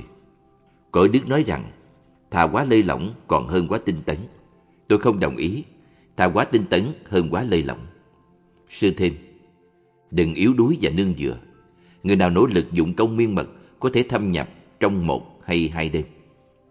Túy ông cũng thường nói, mọi nơi khác họ y theo giới luật, nghi thức của họ mang tính cách mẫu mực.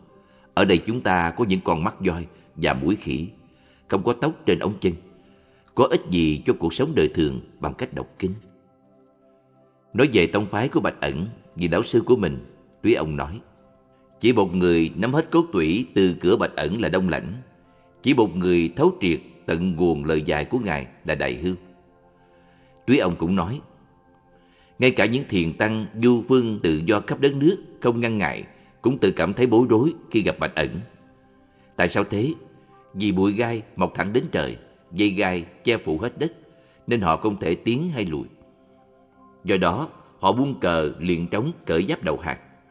Không một ai thuộc những môn định thiền khác có những bụi gai này. Đó là lý do tại sao những vị tăng bước thẳng qua mặt họ và họ bất lực không thể gài bẫy một ai cả. Tôi cho rằng như thế cũng đúng thôi. Khi túy ông sắp tịch, môn đệ hỏi về di kệ, túy ông mắng họ. Khi họ lặp lại lời thỉnh cầu, ông cầm bút viết. Tôi đã lừa Phật gạt tổ suốt 73 năm. Nếu là lời cuối cùng thì cái gì, cái gì? Hét. Nhắm mắt lại, sư thị tịch. Vị thầy nhu nhuyến Đông lãnh đầu tiên học thiền với thiền sư Cổ Nguyệt. Sau đó, sư trải qua sự giáo dưỡng nghiêm khắc nơi Bạch Ẩn. Được chuẩn bị tốt khi học với Cổ Nguyệt, Đông lãnh sớm đạt ngộ dưới sự dạy dỗ của Bạch Ẩn. Trong vài năm, sư đã thâm đạt tâm giáo của Bạch Ẩn. Chẳng may do nỗ lực quá cấp bách, Đông Lãnh suy sụp sức khỏe và đau gần chết. Tìm không ra thuốc trị bệnh, Đông Lãnh tự nghĩ cho dù ta đã tìm ra nguồn cội và phương pháp tu thiền, điều ấy có tốt đẹp gì nếu ta chết? Vì thế, sư viết một cuốn sách tên Thiền Vô Tận Đăng dâng lên Bạch Ẩn. Sư nói, nếu có điều gì đáng giá trong sách này, con mong được chuyển đến hậu sanh. Tuy nhiên, nếu là một đống liếu láo, con sẽ ném vào lửa ngay. Bạch ẩn xem xong nói, đây là thuốc khai nhãn cho đời sau. Rồi đông lãnh trời bạch ẩn đến Kyoto, nơi ông đã sống an tĩnh, dưỡng bệnh, sẵn sàng chấp nhận bất cứ gì xảy ra, dù có chết hay sống. Một hôm, trong khi đang chú tâm, tình linh đông lãnh thấy rõ kinh nghiệm đời tu của bạch ẩn. Từ đó, sư bình phục một cách tự nhiên, tràn ngập niềm vui. Đông lãnh viết thư kể lại cho bạch ẩn. Đại sư gọi sư về và chọn là người nói Pháp. Sau khi bình phục, Đông Lãnh cùng với Bạch Ẩn soạn thảo giáo trình cho tông môn. Hầu hết công việc thẩm định tỉ mỉ trong chương trình giảng dạy hiển nhiên do Đông Lãnh viết. Cuối đời Bạch Ẩn, Đông Lãnh khi sức lực đã suy giảm vẫn cố gắng làm việc để sách tấn môn đệ. Nhiều người trong hàng môn đệ sau cùng của Bạch Ẩn còn thô thiển trong sự thể nghiệm và trong đó những người kiệt xuất là những người đã được Đông Lãnh tác thành. Phật đạo trong đời này Có lần thiền sư Đông Lãnh thuyết pháp ở Saga trên những rặng núi ngoại ô Kyoto. Trời vào cuối đông, khí hậu lạnh lẽo đến nỗi mọi người trong hội chúng đều cảm thấy rất khó chịu. Đông lạnh quở. Ai sợ lạnh thì nên hoàn tục ngay đi. Làm sao các người có thể học thiền? Tại sao không tìm thiền ngay chính tâm mình? Cá sống trong nước mà không biết có nước. Chúng sanh đang ở trong đạo nhưng không biết có đạo. Trong hội chúng có một người là học nhân đầu tiên của phong trào tâm học tên Nakayawa Doni. Người sau này thành lập Hội Tâm học ở Đông Nhật Bản. Nghe những lời thiền sư Đông Lãnh nói, ông thình lình chứng ngộ. Lời khai thị có nghĩa là không đặt tâm vào ngoại cảnh. Sau đó ông giải thích thêm, đây có nghĩa là chứng đạt Phật đạo ngay trong thân này. Sự ấn chứng dội dạ Long tế trước tiên học thiền với cổ nguyệt, sau đó theo bạch ẩn và dưới sự dạy dỗ của Ngài, Sư Đạt ngột Khi Long tế đến, Bạch ẩn vừa thấy đã biết ngay sư có tài trí khác thường. Long Tế ở với Bạch ẩn nhiều năm, cuối cùng được công nhận như một thiền sư. Vì thế, Long Tế trở thành vị thầy đầu tiên trong nhiều thầy đã tu tập với Đại Thiền sư Bạch ẩn. Tuy nhiên, sau đó Bạch ẩn bảo mọi người, ta ẩn chứng cho Long Tế quá sớm, vì thế bây giờ ông không được thông thạo chính chắn. Nếu ta đợi ba năm nữa trước khi cho phép ông ta giảng dạy, thì không ai trên đời đủ sức chỉ trích ông ta được. Có người hỏi Bạch Ẩn tại sao ấn chứng cho Long Tế quá sớm. Đại sư nói với lòng ân hận. Lúc đó ta nghĩ rằng khó mà kiếm ra một con người như thế. Ta không thấy rằng đã ấn chứng quá sớm. Việc lớn Nga Sơn đi du phương lúc mới 16 tuổi và một thiền viện. Trong ba tháng công phu, sư đạt vài lần tâm chứng ngộ. Sau đó, sư đi từ thầy này đến thầy khác, học với hơn 30 thiền sư. Không ai giúp được gì cho sư. Vì thế, sư trở về với bổn sư là Nguyệt Thuyền. Nguyệt Thuyền công nhận sự tinh thâm của Nga Sơn và gợi ý sư đừng lang thang nữa.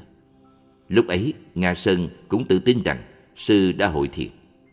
Bây giờ Nga Sơn thỉnh thoảng đi ngang qua pháp hội của Bạch Ẩn, nhưng sư không muốn gặp gì thầy nổi tiếng. Tuy nhiên, một hôm sư nghĩ lại, ta đã gặp bao nhiêu thầy khắp nơi, không ai có thể chỉ dạy cho ta. Bạch Ẩn là người duy nhất mà ta chưa biết pháp tu. Nghĩ như thế nên sư muốn gặp Bạch Ẩn.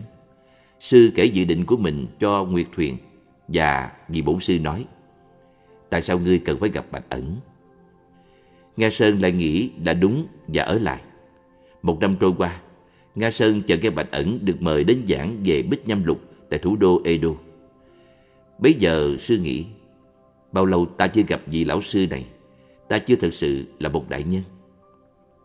Mặc dù Nguyệt Thuyền cố gắng ngăn sư một lần nữa, Nga Sơn quyết định ra đi. Sư đến thẳng Edo để gặp Bạch Ẩn. Khi Nga Sơn trình kiến giải, Bạch Ẩn quát.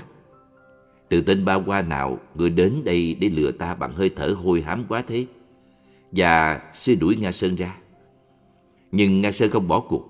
Sau khi bị ném ra ngoài ba lần, sư vẫn cho rằng mình đã chứng ngộ thực sự và Bạch Ẩn chỉ cố tình thử dìm sư xuống. Rồi một đêm khi những bài giảng sắp kết thúc, Nga Sơn ngẫm nghĩ. Thực sự Bạch Ẩn là một đại sư lớn nhất đất nước. Tại sao ông lại phủ nhận người một cách độc đoán như thế? Hẳn phải có vấn đề. Nga Sơn đi sám hối Bạch Ẩn về sự vô lễ và sẽ được chỉ dạy. Bạch Ẩn nói, ông chưa thuần thục. Hết một đời, ông chỉ chứa đựng một bụng thiền ngoài da. Dù ông có nói thiền trôi chảy, nó cũng không cứu được ông khi ông đến bờ mé sinh tử. Nếu ông muốn đời sống hàng ngày của ông được viên mãn, ông phải nghe tiếng dỗ của một bàn tay. Về sau, Nga Sơn bảo bông đệ của mình. Tôi đã phí gần 20 năm du hành khắp mọi miền, học với hơn 30 đạo sư. Tôi mảnh lợi đến nỗi không thể nào có thể đương đầu với tôi. Cuối cùng tôi đến lão Bạch Ẩn và bị tống ra ngoài ba lần. Tôi khám phá ra rằng khả năng thường dụng của tôi vô dụng trong việc này. Rồi tôi trở thành một đồ đệ chân thành. Vào lúc đó, ai trên thế gian này có thể đánh ngã tôi ngoài Bạch Ẩn. Tôi không quý trọng Ngài về đức hạnh vĩ đại hay danh tiếng lừng danh. Tôi không quý trọng sự nhận thức siêu việt của Ngài hay trí tuệ quyên áo của Ngài đối với những công án khó thấu của cổ nhân. Tôi không thấy tầm quan trọng đối với những bài giảng lưu loát hay những lời bình vô quý của Ngài. Tôi không thấy giá trị trên sĩ số môn đồ của Ngài. Tôi chỉ để phục Ngài ở chỗ, trong khi tất cả những thiền sư khác trong nước không thể làm gì được tôi. Bằng những biện pháp nghiêm khắc, Bạch Ẩn đã đẩy dồn tôi đến chỗ bế tắc. Cuối cùng khiến tôi hoàn tất việc lớn. Hẳn nhiên việc này không dễ chút nào. Tôi theo Bạch Ẩn chỉ 4 năm. Ngài đã già và đôi khi quá mệt để cho phép tham vấn. Kết cuộc, tôi tìm đến thầy Đông Lãnh và học giáo pháp tối thượng.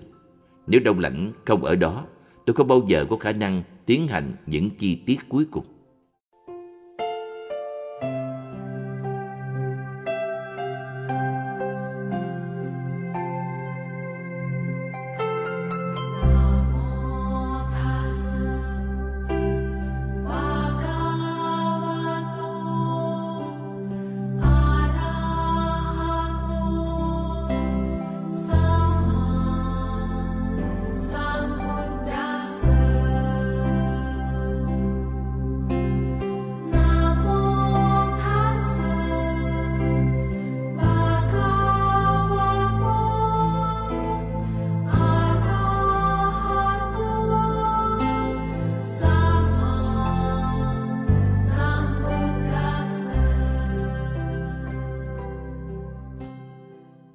Pháp cứng rắn. Duy Toản học thiền với Bạch Ẩn một thời gian dài, y như thầy mình. Duy Toản thừa kế biện pháp nghiêm khắc của vị thầy nổi tiếng, có khi còn cứng rắn hơn. Mỗi lần tiếp ai, hỏi về thiền, sư đều đặt một lưỡi kiếm tuốt trần cạnh chỗ ngồi.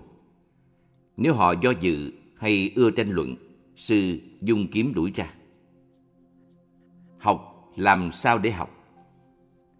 Tuế Tông, bản tánh lanh lợi, khác thường và học thức uyên bác của sư bao gồm cả nội điển lẫn ngoại điển. Sư chỉ không hiểu nổi kinh dịch. Mong muốn việc học của mình được mỹ mãn, Tuế Tông lên đường đến kinh đô Edo để hỏi những nhà nho học lão thành về kinh dịch. Dọc đường, sư đi ngang qua chùa của thiền sư Bạch Ẩn, là một trong những đạo sư nổi tiếng của đất nước. Tuế Tông quyết định tìm chỗ trọ ở đó và gặp Ngài. Khi gặp mặt, Bạch Ẩn hỏi, Ông đi đâu? Tuế Tông đáp, đến Edo. Bạch Ẩn hỏi, để làm gì? Tuế Tông nói, tôi không hiểu nguyên lý của kinh dịch, vì thế tôi muốn nghe với học giả ở Kinh Đô giảng giải. Bạch Ẩn nói, kinh dịch có thể khó hiểu nếu không có khả năng thấy tánh. Tại sao ông không ở đây một lúc và cố gắng để kiến tánh? Nếu ông nhận ra bản tâm, ta sẽ giải thích kinh dịch cho ông. Tuế Tông trả lời, tôi sẽ dâng lời thầy. Và sư ở lại đó với Bạch Ẩn để chuyên chú tu tập. Khi thời gian chín mùi, sư dứt bạc khối nghi và ngay đó chứng ngộ. Một lỗi lầm Siêu đạo học thiền với thầy Cổ Nguyệt và tham công án không. Vào lúc đó, thiền phái của Bạch Ẩn đang hưng thành người học khắp nơi đua nhau đến đại sư. Siêu đạo muốn đi tranh luận với Bạch Ẩn, nhưng Cổ Nguyệt khuyên đừng đi. Siêu đạo không nghe, vì thế Cổ Nguyệt nói, nếu anh nhất định đi, để tôi viết thư giới thiệu. Rồi siêu đạo đi đến chỗ Bạch Ẩn, đem theo thư giới thiệu của Cổ Nguyệt. Siêu đạo đến chùa Bạch Ẩn ngay khi ngài sắp đi tắm, tiến thẳng vào. Siêu đạo trình bày kiến giải của mình Bạch Ẩn nói, Ông đã theo lối này, nếu không có việc gì, tất ông không đến đây. Nhưng bây giờ hãy kiếm một chỗ nghỉ. Siêu đạo nghĩ rằng Bạch Ẩn đã chứng nhận sư. Khi Bạch Ẩn xuất hiện từ nhà tắm, siêu đạo trịnh trọng đến gặp ngài, trình lá thư giới thiệu của Cổ Nguyệt. Mở thư ra, Bạch Ẩn thấy một hàng chữ đơn giản. Chàng thanh niên này không phải không có một vài hiểu biết, nhưng hắn là một người hẹp lượng xin giải quyết thích đáng với hắn. Bạch ẩn lập tức mắng siêu đạo. Ông có tư cách bần tiện và một khả năng thấp kém, ít lợi gì với việc hoàn thành việc lớn. Dự kiến của mình bị sụp đổ, siêu đạo lập tức mất trí và không hồi phục được. Sư trở về quê nhà, cất một thiền thất nhỏ và tự hành thiền. Trong những thiền viện có truyền thống tiến hành một thiền kỳ đặc biệt gọi là tuần tiếp tâm lạp bát vào tuần đầu tiên của tháng chạp. Kỷ niệm ngày Phật thành đạo. Siêu đạo thường cho những tu sĩ nhỏ và những con mèo vào tiền thất của mình trong dịp này và bắt chúng ngồi. Lũ mèo dùng chạy, siêu đạo bắt chúng lại và đánh phạt về tội phạm quy luật. Bạch ẩn thường hối tiếc. Tôi đã dạy nhiều người, nhưng tôi đã lầm lẫn trong hai trường hợp. Đó là siêu đạo và một người khác. Nói và nghe Nguyệt Anh thường nói với đồ chúng của sư rằng khi anh có miệng để nói thì anh không có tai để nghe. Khi anh có tai nghe thì anh không có miệng nói. Hãy suy nghĩ cẩn thận về điều này. Giờ thứ 11 Trường Sa thường đến tham gia khóa tu thiền hàng năm với thiền sư Bạch Ẩn, nhưng chưa bao giờ chứng đạt. Rồi thì có một năm, Bạch Ẩn bảo với ông lúc kết thúc khóa tu. Ông đến đây hàng năm giống như con ngỗng lội xuống nước khi trời lạnh. Ông đã làm một cuộc hành trình dài một cách vô bổ, không được một chút công phu nào. Tôi không tưởng tượng ông đã tốn bao nhiêu đôi giày cỏ cho chuyện này. Tôi không dùng những người lười biếng như ông ở quanh đây. Vì thế, đừng đến đây nữa. Bị chấn động sâu xa, Trường Sa tự nghĩ, tôi không phải là người sao? Nếu không đạt ngộ lần này, tôi sẽ không sống và trở về nữa. Tôi sẽ chú tâm thiền định đến lúc chết. Từ đặt một kỳ hàng 7 ngày, Trường Sa đến ngồi trong một cái liều bằng lưới cá bên bờ biển. Nhưng sau 7 ngày ngồi thiền không ăn ngủ, Trường Sa vẫn quan mang bất định, không còn gì để làm trừ việc nhào xuống biển. Cởi giày ra theo truyền thống của nghi thức tự tử, Trường Sa đứng giữa những con sóng. Ngay lúc đó trông thấy mặt biển lung linh và mặt trời mọc hòa thành một vùng sáng chói lọi đỏ thẫm. Lập tức tâm ông hoàn toàn rỗng suốt và đại ngộ. Thạch Y Không ai biết tên thật của thiền sư. Họ gọi sư là Thạch Y Tăng. Sư sống một mình bên cạnh chùa của Bạch Ẩn và thỉnh thoảng cũng đến gặp đại sư. Một con người cô độc, sư nghèo đến nỗi không có cả y. Vào những đêm giá lạnh, sư thường đi quanh liệu mình, giáp một tảng đá cho đến khi ấm lên. Vì thế dân làng gọi sư là vị tăng có y bằng đá. Về sau sư biến mất, không ai biết sư chết ở đâu, nhưng tảng đá sư thường giác còn nằm ở trước cửa liệu. Có từ không Một lần trong hành trình thiền sư thiền quan, chợt thấy một ngôi chùa bị hư hỏng và nghĩ rằng cần phải tu bổ lại. Hoàn toàn tay trắng, thiền quan viết một thông báo lớn rằng tháng này vào ngày thiền sư du hành, thiền quan sẽ thực hiện một vụ tự thiêu. Những ai muốn cúng dường tiền củi hãy đến xem. Bây giờ thiền quan dán chỉ thị này khắp nơi. Lập tức dân chúng xôn xao và tiền cúng dường bắt đầu tuôn vào. Vào ngày đã hẹn, dân chúng chen nhau đến chùa, chờ đợi châm lửa. Thiền quan ngồi trên giàn củi, chuẩn bị để tự hy sinh. Sư ra hiệu đòi nhiên liệu để mồi. Bấy giờ thiền quan nhập định. Một lúc lâu, tình linh sư nhìn lên trời và cúi đầu chào. Rồi sư gọi đám đông bảo rằng Lắng nghe, lắng nghe. Có những tiếng nói trong những đám mây. Ngay khi ta sắp nhập diệt. Chư Thánh đều nói Còn quá sớm để ngươi nghĩ đến việc rời bỏ thế gian ô trượt. Hãy chịu đựng thế giới này một lúc nữa. Và ở lại đây để cứu độ chúng sanh. Vì thế ta không thể tiến hành tự thiêu ngày hôm nay.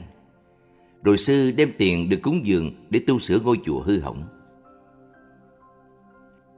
Phật Pháp và Thế gian Khi Sasume 16 tuổi, cô tự nghĩ Dù ta không đẹp lắm, nhưng may mắn có được thân thể khỏe mạnh, chắc chắn ta sẽ sớm có một tấm chồng và hy vọng được một chàng đẹp trai. Cô bắt đầu viếng đền thờ nọ để cầu nguyện và cô cũng bắt đầu đọc tụng một bài kinh đặc biệt ngày và đêm. Ngay cả khi mai giá giặt vũ, lời kinh cũng không ngớt trên môi cô. Sau nhiều ngày tụng đọc liên tục, Satsume tình linh giải ngộ. Một dịp nọ, cha cô nhìn vào phòng cô và thấy cô đang ngồi chễm chệ trên chồng kinh Phật. Ông hoảng sợ, nghĩ rằng có thể cô đã điên. Ông nhẹ nhàng khiển trách cô. Cô ngồi trên kinh quý là nghĩa lý gì? Chắc chắn con sẽ bị chân lý trừng phạt. Satsume trả lời, kinh quý khác với mong con thế nào? Cha cô nghĩ việc này càng kỳ quái hơn. Ông đi kể với thiền sư Bạch Ẩn. Bạch Ẩn nói, tôi có một cách để giúp. Ngài viết một bài thơ ngắn trao cho ông ta và nói, dán bài này lên tường nhà, chỗ mà cô ta chắc chắn sẽ thấy. Bài thơ nói, nghe tiếng quạ vô thanh trong bóng tối đêm thâu, chợt thấy nhớ bóng hình cha mẹ trước khi sanh. Ông ta đem bài thơ về nhà và làm theo lời Bạch Ẩn. Khi cô trông thấy, Satsume nói, đây là bài viết tay của thầy Bạch Ẩn, vì chỉ có Bạch Ẩn mới hiểu điều này. Cha cô nghĩ rằng việc này lạ quá và kể cho Bạch Ẩn. Ngài nói, hãy dẫn Satsume đến đây, ta sẽ thử cô ấy. Vì vậy Satsume và cha cùng đến giếng Bạch Ẩn. Thiền sư hỏi thiếu nữ rất cặn kẽ và Satsume trả lời lưu loát. Bạch Ẩn trao cho cô hai câu công án. Satsume bắt đầu tham cứu. Bạch Ẩn chỉ nói, hãy tập trung tâm vào công án.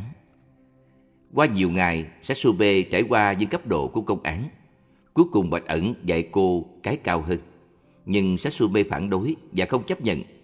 Thiền sư liền đẩy cô ra cửa. Satsume bị đuổi nhiều lần như thế. Nửa năm trôi qua, cô thấu đạt cái cao hơn và thông suốt những giai thoại khó thấu của cổ nhân. Cô trở thành một thiền sư dù vẫn ở tuổi thiếu nữ. Ngay lúc này, cha của Satsume bắt đầu tìm một người chồng thích hợp cho cô.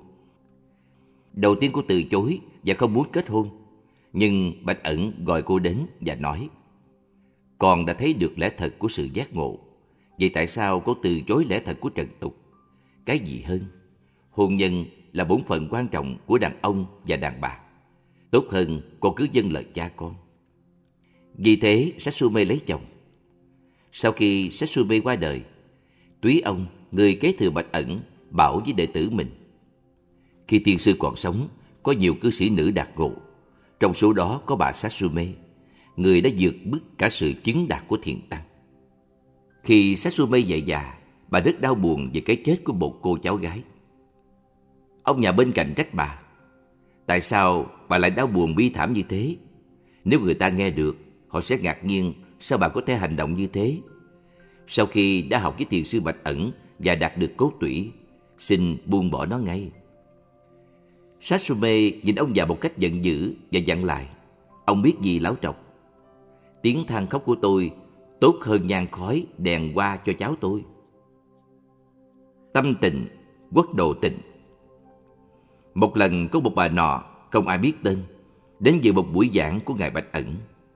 Thiền sư nói trong khi thuyết giảng rằng Tâm tịnh thì cõi nước thanh tịnh, Đức Phật trong mọi chúng sanh. Một khi Đức Phật xuất hiện, mọi vật trên thế gian đều chiếu ánh quang minh. Nếu ai muốn nhận được điều này, phải phản quan tự kỷ, đến chỗ nhất tâm bất loạn. Vì tâm tịnh tức độ tịnh, thì làm sao để trang nghiêm tịnh độ? Vì Phật vốn sẵn trong mỗi chúng sanh, thì tướng tốt và vẻ đẹp của Phật là gì? Nghe xong, người đàn bà nghĩ, điều đó không quá khó. Trở về già, bà bắt đầu quán chiếu suốt ngày đêm, đeo đuổi mãi trong tâm, dù ngủ hay thức. Rồi một hôm, khi đang rửa nồi, bà thình lình tỏ ngộ, ném nồi qua một bên, bà đến gặp Bạch Ẩn, bà nói, Tôi bỗng gặp Đức Phật trong thân tôi, mọi vật rạng ngời ánh sáng, thật kỳ diệu, kỳ diệu. Bà sung sướng, vui mừng nhảy nhót. Bạch Ẩn nói, bà nói như thế, nhưng còn cái hầm phân thì sao? Nó có chiếu sáng không? Bà ta bước lên và đấm Bạch Ẩn, nói, ông già này chưa ngộ. Bạch Ẩn gầm lên cười. Bình minh của chân lý Nguyên lão du hành khắp Nhật Bản để tham vấn những thiền sư từ khi ông 19 tuổi. Cuối cùng sư tự nghĩ, những vị thầy mọi nơi đều giống nhau. Họ hướng dẫn một cách ngẫu hứng. Họ không đáng tin cậy. Nếu ở lại trong một hội chúng, ta sẽ phí thì giờ với những việc tầm phào. Tốt hơn ta nên đọc cư một nơi vắng vẻ để nỗ lực thiền định. Một buổi chiều khi đang ngắm hoàng hôn, Nguyên Lão tự than. Ta đã dành hết 5 năm để hành thiền ngày đêm rồi. Nếu ta dành hết thời gian như thế, thì đến khi nào ta mới đạt đạo? Rồi Nguyên Lão ngồi trên một tảng đá và chìm sâu vào thiền định. Chẳng ngộ, sư ngồi đó suốt đêm, không hay biết trời đã rạng đông. Nguyên Lão thình lình nghe tiếng chuông chùa xa. Ngay lúc đó, tâm sư khai mở và đại ngộ. Lúc đó, sư vừa 24 tuổi. Nguyên Lão là một bài thơ ứng khẩu vào dịp vui mừng này. Bình minh đáp ứng tiếng chuông chùa, vũ trụ bừng mở. Dần mặt trời sáng chói đến từ phương đông vĩ đại. Nguyên lý này là gì tôi không biết. Bất giác hàm ôi đầy ứ trận bảo cười. Hạng chiến sĩ nào Thanh Chuyết là một người rất khác thường ngay khi còn bé. Sư xuất gia và trở thành một tu sĩ lúc còn là một đứa trẻ. Có lần vị lãnh chúa của dùng đến thăm vị tọa chủ ngôi chùa trên đường đến thủ đô. Sau một lúc chuyện giảng, vị thầy gọi chú tiểu Thanh Chuyết và bảo đấm lưng cho lãnh chúa để ông bớt mệt vì cuộc hành trình. Lãnh chúa hứa với chú tiểu là sẽ cho chú một chiếc y khi ông từ thủ đô trở về vào năm tới. Khi từ thủ đô trở về, ông dừng lại để gặp thiền sư một lần nữa trước khi về lâu đài của mình. Vị thầy lần này cũng sẽ thanh chuyết đấm lưng cho lãnh chúa và chúa hỏi về chiếc y. Lãnh chúa nói, tôi quên mất rồi. Chú Tiểu kêu lên, đây là hạng chiến sĩ nào? Người mà nói một đàn là một nẻo. Rồi chú đập lên đầu lãnh chúa và bước ra. Tư cách khác thường của chú bé đã gây ấn tượng sâu xa nơi vị lãnh chúa và ông bảo với thiền sư nên chăm sóc chú cho tốt. Sau này Thanh Chuyết học với Nguyệt Thuyền và Nga Sơn và trở thành một trong những thiền sư đáng nể của đất nước. Có lần Thanh Chuyết đang coi sóc việc trùng tu một phần của thiền viện nơi sư đang giảng dạy. Một thương gia giàu có nọ đem đến một trăm lượng vàng để cúng việc trùng tu. Thanh quyết nhận và không nói một lời. Ngày kế, thương gia trở lại thăm sư. Ông lưu ý sư.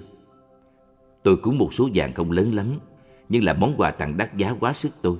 Dù vậy, Ngài không nói được một lời cảm ơn. Tại sao thế? Thanh Duyết đạt, ta đang trồng ruộng phước cho ông. Sao ta lại phải cảm ơn ông? Thương gia rất bối rối, ông xin lỗi và cảm ơn sư. Mặt sắc Phật Thông và Nguyên Lão nổi tiếng khắp Nhật Bản là hai thiền sư nghiêm khắc nhất trong nước. Họ rất tàn nhẫn trong lối uống nắng người học, đến nỗi được gọi là Nguyên Lão Sói và Phật Thông Cọp. Không ai biết Phật Thông quê quán ở đâu và tên cúng cơm của sư là gì. Có người nói sư vốn là một chiến sĩ dùng Đông Nhật Bản. Sư học thiền một thời gian dài và cuối cùng thành tựu việc lớn. Trong bài thơ Kiến ngộ, sư viết Việc này ấp ủ trong tâm tôi 18 năm. Biết bao lần tôi đã được nội lực, mà vẫn chưa thể ngủ yên. Một gọi, một già và sự sáng tỏ đã viên mãn. Tôi mửa hết một bụng thiền mà tôi đã học trước đây. Phật Thông là một người mặt sắc, nghiêm khắc và lạnh lùng. Sư huấn luyện thiền sinh một cách thô bạo, không cho phép có một chút tình cảm thường tình nào. Nhiều thiền sinh đến với sư đã không chịu nổi và bỏ đi. Giữa đêm thị tịch, Phật Thông nhìn quanh và nói Ta sẽ đi bây giờ chăng? Rồi qua đời khi đang ngồi thiền, như thể sư đã ngủ say. Thâm nhập thiền Khi ẩn sơn được 9 tuổi, một thiền sư nhìn sư và thấy ngay sư không phải tầm thường. Thiền sư đến nhà thuyết phục cha mẹ cho sư đi tu. Cha mẹ sư bị thuyết phục dễ dàng. Họ nói, nó không bao giờ thuộc thế gian này. Khi cho phép cậu bé xuất gia tu thiền. Khi ẩn sơn 16 tuổi, sư rời chùa để tìm một vị thầy hướng dẫn sư đến chỗ giác ngộ và giải thoát tối hậu. Trước hết, sư theo ngài Bàn Quốc, người đã dạy phương pháp lạ đời của đại sứ Bàn Khuê cho một hội chúng đông đảo. Ba năm sau, sư đến Nguyệt Thuyền. Người được ghi nhận là có lối dạy khắc khe. Khi ẩn sơn đến chỗ Nguyệt Thuyền, sư được vị quản chúng cho hay rằng không còn phòng cho người học nữa. Vị này gợi ý, ẩn sơn vẫn còn trẻ và sẽ có thì giờ hành thiền sâu xa sau này. Bây giờ tốt hơn, sư phải đi nơi khác để theo đuổi con đường học thuật. Nhưng ẩn sơn quyết định tu thiền với thầy Nguyệt Thuyền. Sư cầu sinh trong bảy ngày, khóc lóc liên lỉ đến nỗi cuối cùng chảy máu mắt. Thấy sự chân thành và cương quyết của ẩn sơn, vị quản chúng kể cho Nguyệt Thuyền và đưa ngài bằng lòng cho vị du tăng trẻ được ý kiến. Thiền sư Nguyệt Thuyền hỏi ẩn sơn, anh nhất quyết đòi được phép ở đây. Anh muốn làm gì? Ẩn Sơn nói, con ở đây chỉ vì vấn đề việc lớn sống chết vô thường chống đến. Nguyệt Thuyền dặn lại, đây là nơi không có việc lớn nào sống và không có việc lớn nào chết. Làm sao có thể coi như sống qua mau và chết đến chóng? Ẩn Sơn nói, chính sự thoát khỏi sống chết này là điều con đang muốn biết. Xin thương xót con. Nguyệt Thuyền nói, anh còn trẻ, chỉ là một đứa bé. Nếu anh thật sự muốn hành thiền, anh cũng có thể tấn tới. Rồi ẩn sơn nhập chúng, tu học cả ngày đêm không chểnh mãn. Hai năm sau, vào tuổi 21, ẩn sơn tham dự khóa thiền tập thể đầu tiên tập trung tu mãnh liệt. Sư cảm nhận mình đã nhận ra một cái gì và đến trình với Nguyệt Thuyền. Vì thầy thấy cái đó đối với ẩn sơn chưa đạt và đưa ra một câu hỏi. Ta không hỏi về nói hay nín, hãy đáp cho ta một câu. Ẩn Sơn cố gắng nói một câu gì đó. Nguyệt Thuyền lưu ý sư. Cuối cùng anh lại rơi vào tri giải. Và đuổi sư ra. Ẩn Sơn trở về thiền đường trong tâm trạng sững sờ và không làm gì cả. Chỉ sụt sùi khóc lóc suốt ngày đêm. Mọi người cười sư và gọi sư là đồ điên. Rồi một đêm giữa lúc thiền định, Ẩn Sơn thình lình thấu rõ ý nghĩa của câu. Không có việc lớn nào sống và không có việc lớn nào chết. Sư đi trình với Nguyệt Thuyền. Nguyệt Thuyền phê bình. Anh đúng đó. Nhưng lưu ý rằng đây chỉ là một đường phụ tạm thời. Đừng nghĩ rằng đã đủ. Nếu anh tiếp tục dùng công và không dừng nghỉ, ngày nào đó anh sẽ được an thân lập mạng.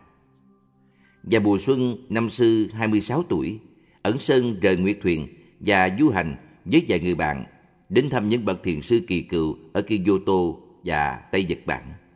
ẩn Sơn gặp những bậc lão sư và tham vấn để kiểm chứng kiến giải về thiền của sư. Các vị thầy đều khâm phục sư và đối xử tử tế với sư. Không ai thử thách sư thêm nữa.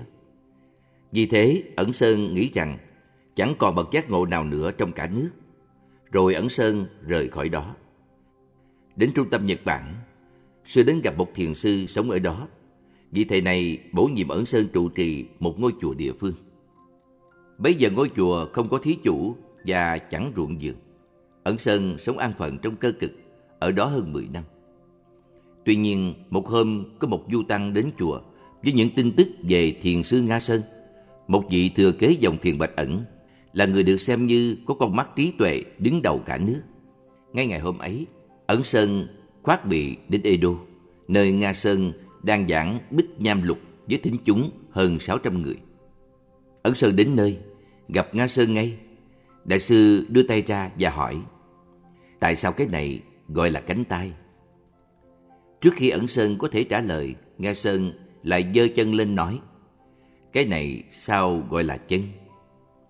Khi Ẩn Sơn cố gắng đưa ra một lời bình, Đại sư Nga Sơn vỗ tay và gầm lên cười. Ngày hôm sau, sư lại đến gặp Nga Sơn Đại sư bảo sư Người tu thiền ngày nay tham cứu những công án khó thấu của cổ nhân một cách sơ sài, qua loa, không hề là một việc gì đúng đắn. Họ bình tùng các công án, hoặc trích dẫn, hoặc viết thêm những câu niêm, hoặc chú giải. Tất cả bọn họ sao chép trên miệng, nói năng tùy hứng. Vì thế, nhiều người trong bọn họ đánh mất tinh thần của đạo sau khi họ trở thành trụ trì. Dù rằng họ không gặp phải phiền hà, nhưng không ai trong bọn họ có thể thật sự là thầy. Thật đáng thương. Nếu anh thật sự muốn hành thiền, hãy buông hết mọi điều anh đã học và đạt được đến nay, và hết lòng dụng công đến đạt ngộ. Rồi Nga Sơn bảo Ẩn Sơn tham một công án bậc cao, tương ưng với vấn đề cụ thể của sư. Ẩn Sơn rút lui đến một đền thờ địa phương để thiền định. Không bước ra ngoài trừ hai bữa cháo cơm vào buổi sáng và trưa. Sau nhiều ngày như thế, thình lình một sáng, sư nhận được ý nghĩa của công án. Vội vàng trở về gặp Nga Sơn, trình kiến giải và đại sư hài lòng. Sau đó, được gặp Nga Sơn mỗi ngày. Ẩn Sơn tham cứu những tác công án bí hiểm nhất và đạt được yếu chỉ của thiền. Lúc ấy, sư 39 tuổi. Sau đó, Ẩn Sơn trở thành một đại thiền sư đúng nghĩa, danh tiếng sư gian dội khắp nơi. Sư có nhiều đệ tử kiệt xuất và để lại một di sản tinh thần phong phú. Sau khi sư viên tịch, vào lúc 64 tuổi, nhà vua đã ban cho sư tên Thụy là thiền sư chân đăng quốc quan. Toại nguyện Quang Sơn xuất gia khi vừa 9 tuổi. Sư vốn thông minh và học cả Phật giáo và Nho giáo. Hứng khởi qua một quyển sách đã đọc nên trong một thời gian Quang Sơn tận lực tu học mật giáo ở Tây Nhật Bản. Sau đó, sư đến Kinh Đô Edo, nơi mà sư đã nghiên cứu Đại tạng Kinh Phật giáo. Sau gần hai năm học hỏi, cuối cùng Quang Sơn đến gặp một thiền sư. Rất thành thạo trong sự tu Phật, Quang Sơn thâm nhập lý thiền trong hai năm hành trì miên mật. Sau đó, Quang Sơn được cử đến thay thế trụ trì một ngôi chùa ở Nam Nhật Bản. Đến nơi, sư thấy rượu chè rất phổ biến ở vùng này. Đến nỗi, chính chùa cũng có thói quen đại khách bằng rượu như một lữ điếm. Vào ngày Quang Sơn chính thức kế vị làm trụ trì, sư đập bể hết từ chiếc độc bình đựng rượu đến đồ gạt tàn thuốc, bàn phục vụ. Khách đến được tiếp đãi với một tách trà đơn sơ. Ba năm sau, Quang Sơn từ chức. Sư biến mất vào núi. Trên một tấm bảng trên cửa lều, viết hai chữ mộc mạc, toại nguyện. Tiếng dỗ một bàn tay. Khi Thái Nguyên còn trẻ, Sư nghe đồn thiền sư Ẩn Sơn không những là một Phật tử đã chứng ngộ, mà còn là một học giả rất thông thái về cổ sử Trung Hoa. Sư đi đến chỗ của thiền sư tại vùng quê miền Trung nước Nhật. Thái Nguyên xin phép được học thiền với Ngài và cũng để được nghe Ngài giảng về lịch sử. Ẩn Sơn bảo Thái Nguyên, nếu anh có thể nghe tiếng dỗ của một bàn tay, thì chỉ lúc ấy ta sẽ giảng lịch sử cho anh. Thái Nguyên thật sự chấn động. Sư đắm mình vào thiền định, cốt giải quyết sự bí ẩn của tiếng dỗ một bàn tay. Để dễ dàng chú tâm, đôi lúc sư ngồi trong một bồn sâu, và đôi khi chàng lên núi sau am của mình, ngồi trên một tảng đá. Thỉnh thoảng, sư ngồi đến rạng đông, không để ý rằng một đêm đã trôi qua. Am của Thái Nguyên đang ở cách chỗ của ẩn sơn nhiều dặm. Tuy nhiên, hàng ngày sư đều đến tham vấn ngay cả khi đường đi bị ngập tuyết rất dày. Rất nhiều trường hợp sư bị té nhào trên đường lún sâu vào tuyết, bị chết cống và được dân làng cứu ra. Sau đó ẩn sơn đổi đến một ngôi chùa khác và Thái Nguyên theo ngài đến đó để tiếp tục tu học. Một đêm sau nhiều thử thách dưới tay vị thầy, cuối cùng Thái Nguyên đại ngộ. Người yêu thiên nhiên Trước kia có một lãnh chúa yêu qua cúc cực độ. Ông ta đã trồng cúc toàn bộ khu vườn của mình và tốn biết bao thời gian và công phu để chăm sóc. Đúng ra vì lãnh chúa đã lo chăm sóc hoa cúc còn hơn cả vợ và những hầu thiếp nữa. Nhiều gia nhân của ông đã bị phạt vì vô ý làm gãy một bông hoa. Tóm lại, sự yêu hoa cúc của lãnh chúa đã làm khốn khổ mọi người quanh ông. Vào dịp nọ, có một gia nhân rủi ro làm gãy một bông hoa. Lãnh chúa giận dữ tống giam ông Phẫn quốc vì sự trừng phạt này, anh gia nhân định mổ bụng phản đối theo truyền thống võ sĩ đạo. Tình cờ thiền sư tiên nhai nghe được điều này và vội vàng can thiệp, ngăn anh gia nhân khỏi tự sát vì một việc như thế. Không hài lòng với một biện pháp tạm thời, tiên nhai muốn giải quyết tận gốc. Một đêm mưa, khi hoa cúc nở rộ, tiên nhai lén vào giường lãnh chúa với một cái liềm và cắt trùi hết hoa. Nghe tiếng động lạ từ khu giường, vị lãnh chúa nhìn ra và thấy có ai ở đó. Ông quảng hốt cầm kiếm chạy ao ra. Ông muốn biết tiên nhai đang làm gì. Thiền sư điềm tĩnh trả lời. Ngay cả mớ cỏ dài này cuối cùng cũng trở nên giai cấp nếu nó không bị cắt đi.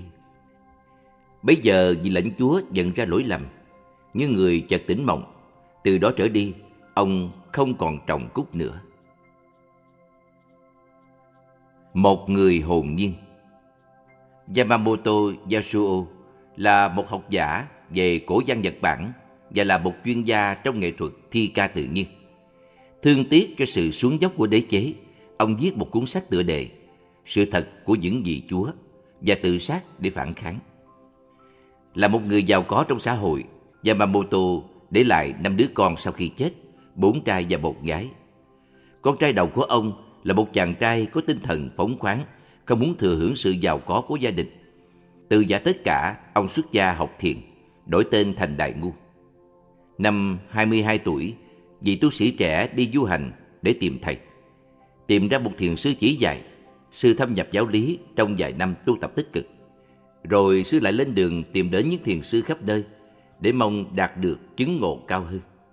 Hơn 20 năm trôi qua, trước khi sư trở về quê hương để cất một am nhỏ, sư nghèo đến nỗi chỉ đắp một y bá nạp, ăn cháo suông và không có vật dụng nào trừ một bình bát mà sư dùng vào mọi việc.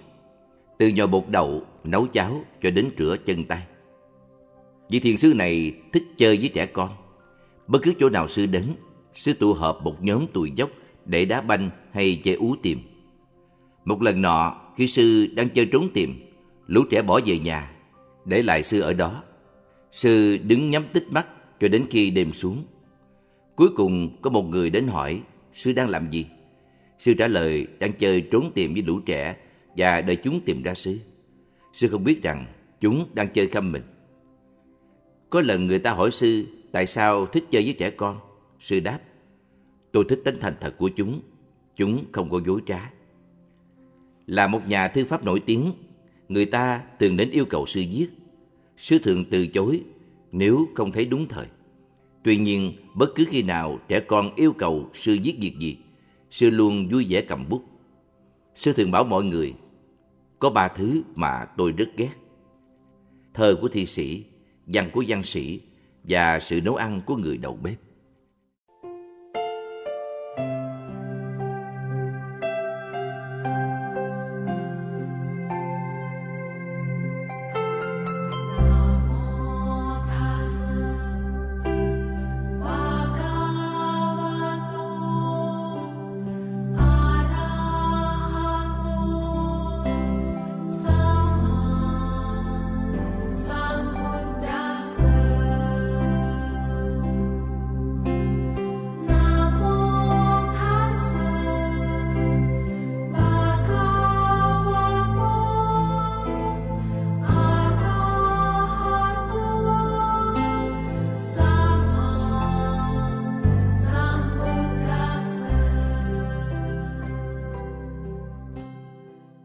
Đá đầu tiên. Có lần, thiền sư Đại Liễu được mời đến dự tiệc tại nhà một điền chủ giàu có. Nhiều tăng sĩ khác cũng có mặt. Một người trong gia đình này quyết định đùa các vị tăng một vố. Tăng khách được dọn món cá thịt mà tu sĩ bị cấm ăn. Tất cả tăng chúng tại bữa tiệc đều cử cá thịt trừ thiền sư Đại Liễu. Sư ăn sạch trơn, như thể không biết là món gì. Một vị tăng lén kéo tay áo thiền sư và nói, Đó là cá thịt. Đại liễu nhìn vào mắt dì Tăng và dặn lại, Thế làm sao anh biết cái gì là cá thịt? Thật và giả Tàng Pháp chỉ theo đuổi con đường học thuật trước khi có người cho biết rằng đó không phải là con đường đi đến chân lý tối thượng. Rồi sư đến với một thiền sư và kháng công án không. Tàng Pháp mất một thời gian dài để đạt ngộ. Cuối cùng, sư đạt đến chỗ hoàn toàn định tâm, đến nỗi quên cả ăn ngủ. Một đêm, khi sư đang ngồi lặng lẽ, bất ngờ sư ngủ thiếp đi vì quá mệt. Cái vị thiền sư đánh để sư thức dậy, lập tức sư đạt ngộ. Tạng Pháp lúc ấy 23 tuổi. Thầy của sư nghiêm khắc và không ấn chứng dễ dàng. Tạng Pháp tiếp tục tinh tấn tu học thêm 10 năm và cuối cùng hoàn tất việc lớn.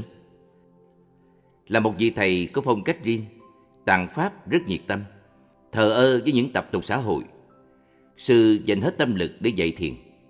Xót xa vì sự suy đồi của thiền tông, sư chỉ trích câu úp mở những thiền sư giả mạo và những thiền sinh ngu dốt. Tạng Pháp cũng không nhượng bộ trong lối giảng riêng của mình và không thừa nhận sự hiểu biết nông cạn. Nhiều hành giả đến viện của sư, nhưng rất ít người vượt qua được sự thử thách.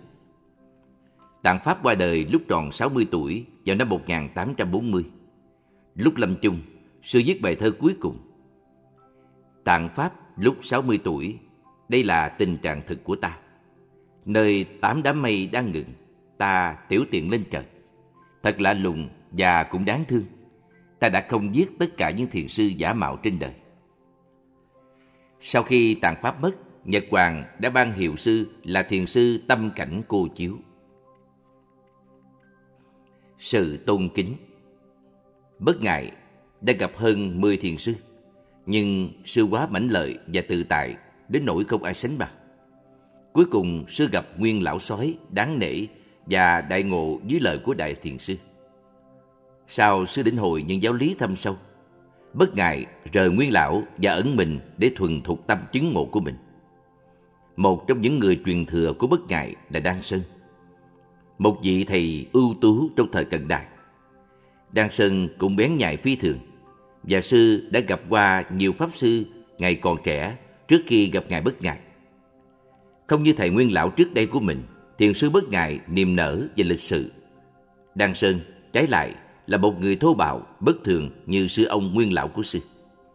Khi Đăng Sơn gặp bất ngại lần đầu, sư cho giả quý phái dịu dàng của thầy là dấu hiệu của sự yếu đuối và kinh bỉ ngài.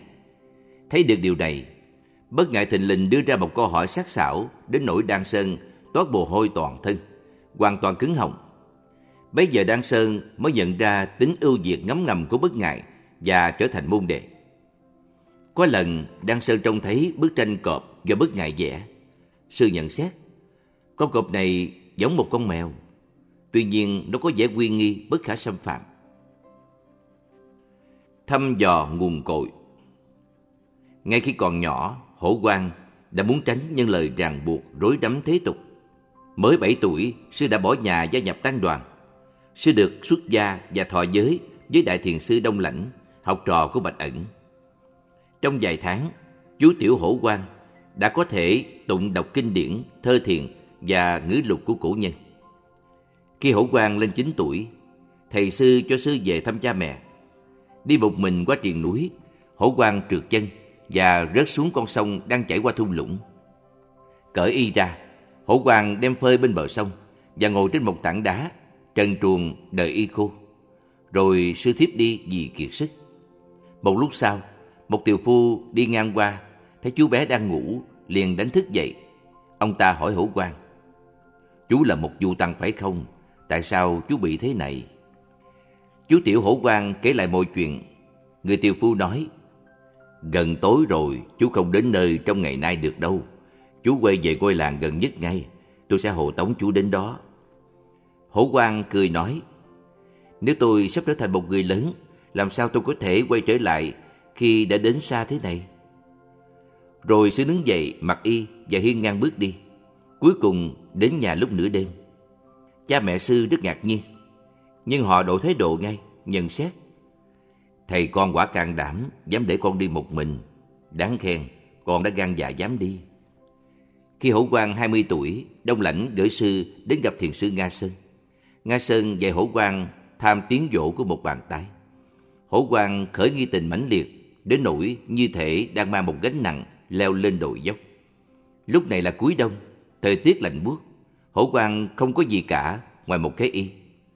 Nga Sơn tội nghiệp sư và yêu cầu một thí chủ cúng sư bộ đồ ấm. Hổ quang nhận vì lịch sự nhưng không mặc. Hổ quang cũng không biết đến nhiều địa điểm văn hóa ở miền đông thủ đô và từ chối những cuộc tham quan với những vị tăng khác.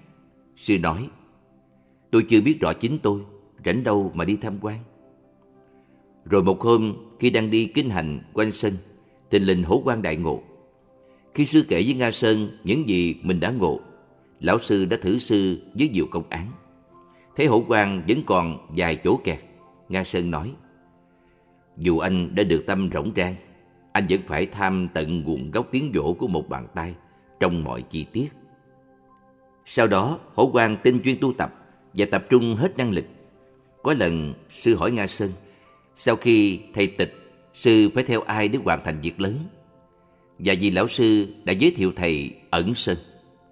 Hổ Quang sau đến ẩn sơn và tu học rất tinh cần Qua một thời gian dài, sư đạt được mọi bí yếu của thiền và hoàn thành việc lớn. Ẩn sơn ấn chứng cho sư và cử sư trông coi một tu viện. Ở đó, Hổ Quang sống khổ hạnh và hàm dưỡng sự hành thiền của mình trong 16 năm. Trong thời gian này, sư thường trải qua nhiều lần tỉnh thức. Một lần, sư đã thâm nhập sâu xa tận nguồn cội. Cuối cùng, sư thấy được rằng thật di diệu cao siêu và sư đã được sự giải thoát phi thường trong kinh nghiệm hàng ngày. Sau đó, sư dạy người theo từng căn cơ và họ có nhiều lợi ích lớn. Giống như Bạch Ẩn, Nga Sơn và những đại thiền sư khác, Hổ Quan từ chối vinh dự làm trụ trì tại một tu viện lớn, thích làm việc kính đáo riêng với những người học chân thành. Sư cũng hoàn trả một quà tặng bằng vàng của một lãnh chúa, bảo rằng sư không hành thiền để mong đạt được bất cứ giải thưởng nào. Một năm, những vùng gian biển Trung Bộ bị mất mùa và nạn đói đến với nông dân. Hổ quan chuẩn bị cháo để cứu đói những người xin ăn dọc đường. Nhiều người đã được thoát nạn. Khi hổ quan sắp thị tịch, vì bút đề lớn nhất của sư xin một bài di kệ. Sư hét lên. Di kệ của ta tràn đầy vũ trụ, tại sao lại bó buộc vào giấy bút? Vì môn đệ thưa, tuy thế, xin thầy cứ để lại một bài khác, một lời về sự toàn mãn vĩ đại hơn cho hậu thế. Hổ quang bèn mỉm cười viết. 74 năm, hết chạm đông rồi chạm tây, lời cuối ư, Swiss, Swiss. Hổ quang thường dạy người bằng cách giúp họ khám phá ra cội nguồn tiếng dỗ một bạc tay. Sư là một vị thiền sư nghiêm khắc và hiếm khi ấn chứng cho ai. Sư mất vào năm 1843, chỉ truyền được ít người kế tục sự nghiệp của mình. Ba loại tu sĩ Nguyệt Am thường nói có ba loại tu sĩ. Trước tiên là những người dạy người khác. Thứ hai là những người giữ chùa. Thứ ba là phường giá áo túi cơm. Con cháu tổ sư phải hoàn toàn hiểu rõ về tông phái của mình và dạy người khác để huệ mạng của chư Phật được trường tồn. Nếu họ chỉ là những người giá áo túi cơm, họ là tội nhân của Phật Pháp. Hãy nhìn vào tâm. Giác tâm đến Trung Hoa vào giữa thế kỷ thứ 13 để học thiền. Ở đó, sư gặp một thiền sư nổi tiếng. Ngài hỏi sư, ông tên gì? Giác tâm trả lời tên mình. Nhận rằng tên của giác tâm có nghĩa là tâm tỉnh giác, vị thầy với bộ bài kệ cho vị du tăng. Tâm là Phật, Phật là tâm, tâm và Phật dư dư thường tại. Về sau giác tâm trở lại Nhật, Thiên hoàng Kameyama nghe sư hội thiền bèn mời dạy tại một ngôi đền của hoàng cung. Sau đó, hoàng đế cũng mời sư đến cung điện để hỏi về thiền. Những bài pháp sâu xa, sự quyên bác và tài hùng biện vô ngại gây ấn tượng mạnh cho hoàng đế Kameyama, vượt hẳn những gì mà ông đã được biết. Nhận biết giá trị phi thường của thiền Phật giáo, hoàng đế đã biến cải cung vua thành một thiền viện. Vị hoàng đế tiếp theo, Go Uta, cũng mời giác tâm đến một dinh thự đặc biệt thuộc hoàng tộc để dạy thiền. Sư nói, chư Phật ngộ tâm, phàm phu mê tâm, cội nguồn của tất cả chư Phật là một. Lãnh vực của mê và ngộ có hai. Không dựa vào tha lực, ông có thể biết được nhờ bản tính sẵn có. Nếu ông muốn đạt được quả Phật, phải nhìn vào tâm mình. Không bị phân tâm Utame được một vị thiền ni giác ngộ dạy cô cách quán thế nào để nhìn vào thân tâm của mình khi cô mới 15 tuổi. Utame chú tâm thiền định suốt ngày đêm, không để ý đến bất cứ gì khác. Ngay cả khi cô soi gương trang điểm, cô vẫn nhìn vào bản tâm. Đôi khi cô chăm chú đến nỗi quên mình đang làm gì và chỉ ngồi đó lặng thinh. Bây giờ cha mẹ cô chẳng biết gì về thái độ lạ lùng của con gái, cho rằng cô đang muộn phiền vì sức khỏe suy yếu hay đang suy nhược thần kinh. Họ cố gắng đưa cô đi xem hát và du ngoạn, nhưng Utame chẳng đam mê bất cứ giải trí nào. Cuối cùng, một hôm công phu của cô đạt kết quả, tâm khai mở và cô đại ngộ.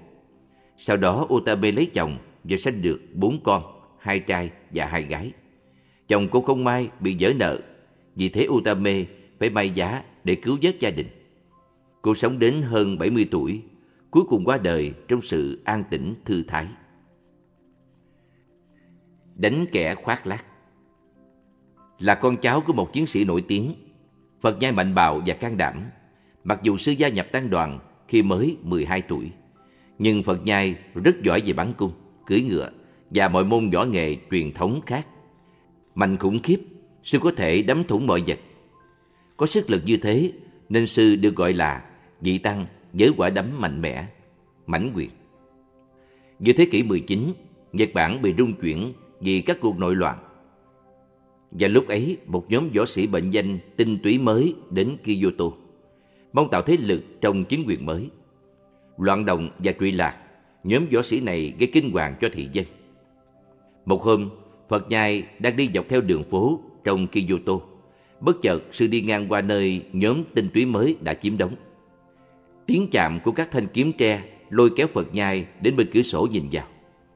Lập tức một vài võ sĩ bước ra, giận dữ cật vấn Phật nhai đang làm gì đó. Sư xin lỗi, bảo rằng mình chỉ là một vị tăng vừa xuống núi. Họ định đem vị tăng này làm trò đùa, vì thế họ thách đấu với sư. Họ nhấn mạnh, bất cứ ai dòm ngó chúng ta ở đây, phải biết một chút võ nghệ. Phật nhai không thể từ chối. Sư bước vào phòng tập với các võ sĩ. Từng người một, họ lấy kiếm tre đối mặt với vị tăng rách rưới. Không tỏ ra một chút hoảng sợ nào.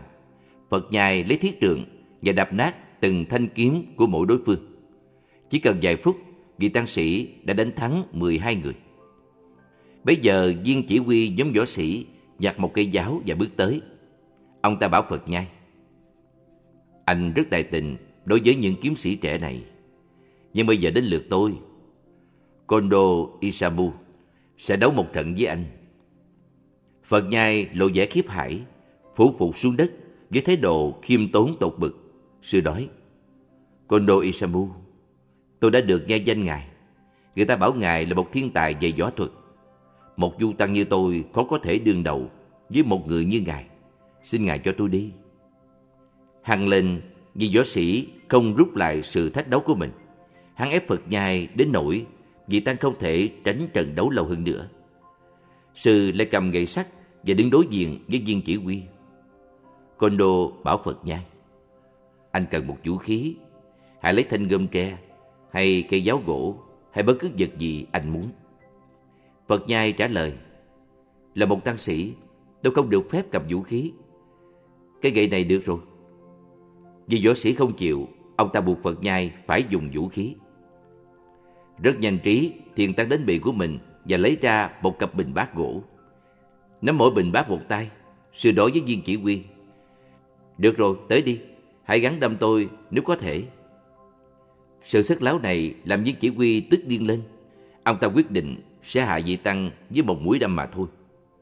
Nắm chặt ngọn giáo, ông ta kiếm một chỗ hở trong lối phòng thủ khác thường của vị tăng. Vị võ sĩ đứng bất động và không chớp mắt gần nửa giờ.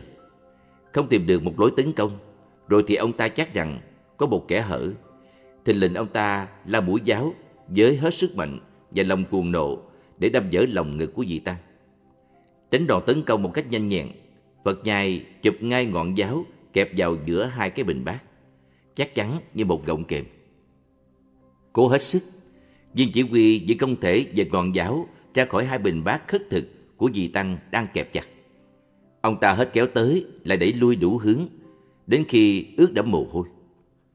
Sau một lúc lâu, Phật nhai bất chợt thả ngọn giáo ra, cùng với một tiếng thét in tai. Vì chỉ huy té nhào ra sau, ngọn giáo bay xa đến hai ba mươi tấc sau ông ta. Sợ hãi và xấu hổ, viên chỉ huy cúi mình trước Phật nhai và nói Tài nghệ của anh thật siêu việt, kiêu thức hơn hẳn tôi. Anh là ai? Vị thiền tăng trả lời Tôi là một du tăng tên Phật nhai Viên chỉ huy kêu lên Thế thì anh là vị tăng với cú đấm nổi tiếng Và bây giờ ông ta tiếp đãi vị địch thủ trước kia của mình Một cách kính trọng tột bực sau đó tên tuổi Phật nhai dàn đến cố đô Khi Phật nhai hoàn tất việc học thiền Sư đến nơi vắng vẻ để thuần thục sự giác ngộ Tuy nhiên không bao lâu Những người nghe danh sư bắt đầu tụ tập rất đông quanh sư để học cả thiền lẫn võ thuật. Có một kiếm sĩ nổi tiếng đã gặp Phật Nhai một lần khi ông ta còn trẻ trong một cuộc hành trình đi học võ. Gặp Phật Nhai, anh chàng võ sĩ đạo kia xin được chỉ dạy. Phật Nhai hỏi, anh đến đây làm gì? Và thanh niên trả lời, con đến để chết với những cú đấm của thầy. Phật Nhai nhận thấy đây là một câu trả lời xuất sắc và cho vị kiếm sĩ trẻ ở lại một thời gian. Phật Nhai tặng cho anh ta một bài thơ rằng ngay cả sức mạnh của một thần nhân vĩ đại cũng chỉ là một lớp giải mùng mỏng tanh. Lấy hai câu thơ này làm đề mục quán chiếu, kiếm sĩ sau này khi đã nổi tiếng khắp miền Tây Nhật Bản đã kể lại rằng ông ta đạt được ý nghĩa quyên áo về cốt tủy tiềm tàng của nhu thuật. Phật nhai nổi tiếng đến nỗi nhiều lãnh chúa lớn của miền Tây Nhật Bản mời sư đến dinh thự của mình, cúng dường sư những ngôi chùa đẹp nhất để sư cư trú. Phật nhai từ chối tất cả, ở lại trong một ngôi chùa nghèo cho đến chết, mặc quần áo cũ và sống tri túc thiểu dục, không bao giờ tìm kiếm thứ gì khác. Tâm của hiền nhân vào năm 1262, Hojo Tokiyori, quan nhiếp chánh của tướng quân, đến gặp thiền sư Phổ Ninh. Ông ta tuyên bố, Gần đây tôi đã nhận ra rằng không có gì là vô thường và thường cả. Thiền sư nói, thiền học chỉ nhắm mục đích nhận biết bản tánh. Nếu anh nhận được bản tánh, anh sẽ hiểu mọi sự. Vị quan hỏi, xin dạy cho tôi một phương pháp. Thiền sư trả lời, không có hai đạo trên thế gian. Hiền nhân không có hai tâm. Nếu anh biết tâm của hiền nhân, anh sẽ thấy rằng đó là bản tánh sẵn có, là cội nguồn của chính anh. Văn chương thiền Khai nham tranh đấu vì có sự thờ ơ đối với nền văn học Phật giáo và thiền tông ở giữa thế kỷ 19. Nhiều người nghĩ rằng sư chỉ là một học giả, không biết rằng sư là một thiền sư đã chứng ngộ. Khai Nham trước tiên học kinh Phật với đại thiền sư Tiên Nhai. Sau đó, sư học thiền định giữa Thanh Chuyết và Đàm Hải. Khai Nham hoàn tất việc học thiền với Đàm Hải và được công nhận làm người truyền thừa. Vào lúc Khai Nham đi Kyoto để học tại những trường của các tông phái Phật giáo khác, bất an vì những gì thấy được, Khai Nham viết Tại chiếc cầu ở đại lộ thứ năm, tôi quay đầu và nhìn Đông Tây Nam Bắc, những vị tăng dốt nát quá nhiều.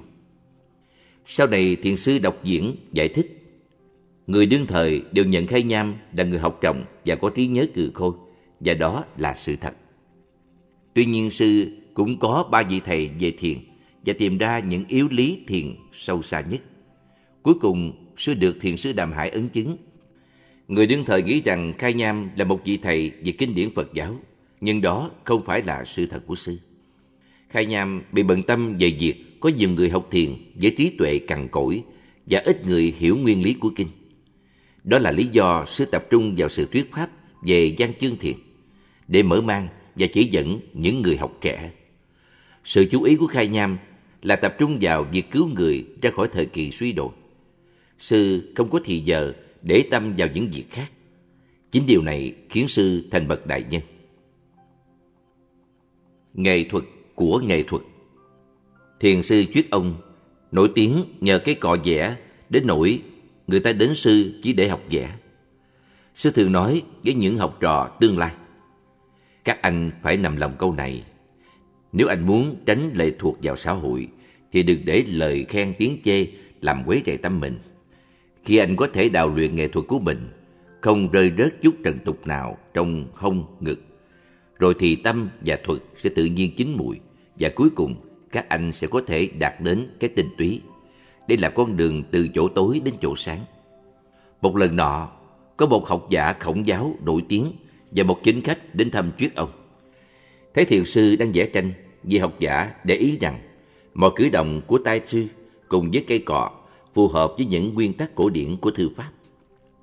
Khi ông phát biểu như thế, thiền sư giải thích rằng nói về sự chính xác của tâm, thư pháp và hội họa là một. Khi tôi vẽ tranh, dù cho chỉ có một thân tre hay một chiếc lá trên cành bị sai nét. Tuy không đáng kể, tôi cũng xé hết và ném đi, rồi dẹp cọ qua một bên, ngồi yên lặng và thanh lập tâm. Nét đẹp Thiền sư Chuyết Ông viết những lời sau đây trên tấm chắn của lò sưởi. Phải chính trực và trong sáng biết rõ về những nguyên tắc của thiên nhiên, từ bi và hỷ xả với người khác, tránh tham lam tự bạn. Thực hiện công việc hàng ngày một cách đúng đắn, không sai sót. Chăm sóc đồ vật mà không dính mắt. Tránh những tình cảm dung tục được gọi là nét đẹp của người xưa. Chúng ta không tìm nét đẹp này nơi có người lịch sự ngày nay. Vì thế tôi đóng cửa và không tiếp khách. Tôi không có tiếng tâm nhiều, cũng không mong tên tuổi được đề cao. Để sống như ý tôi muốn. Tôi giờ bất tài, chỉ muốn được đủ cái gì sẵn có tự nhiên. Tôi không có thầy.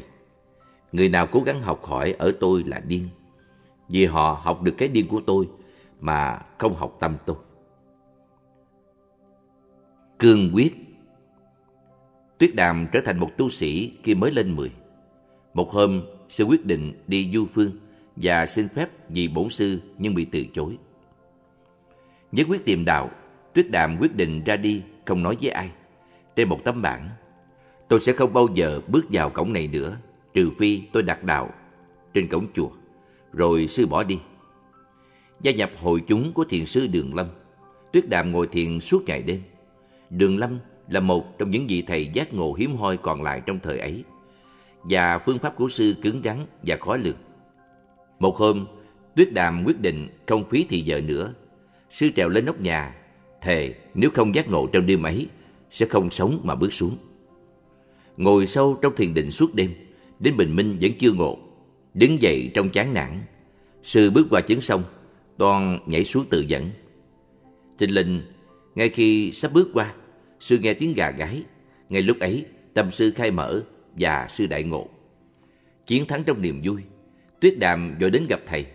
Khi thầy Đường Lâm thấy sư, lập tức ngài xác nhận anh đã thấu triệt.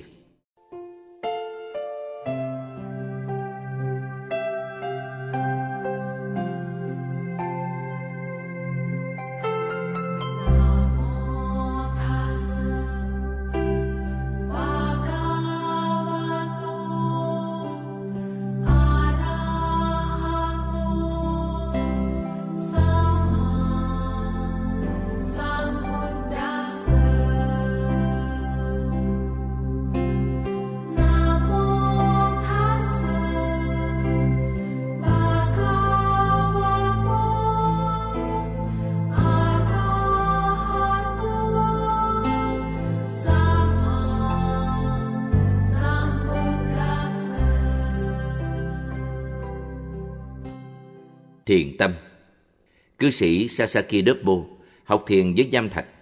Sau đó, ông kể lại rằng, ông đã hỏi thầy ông, Phật là gì?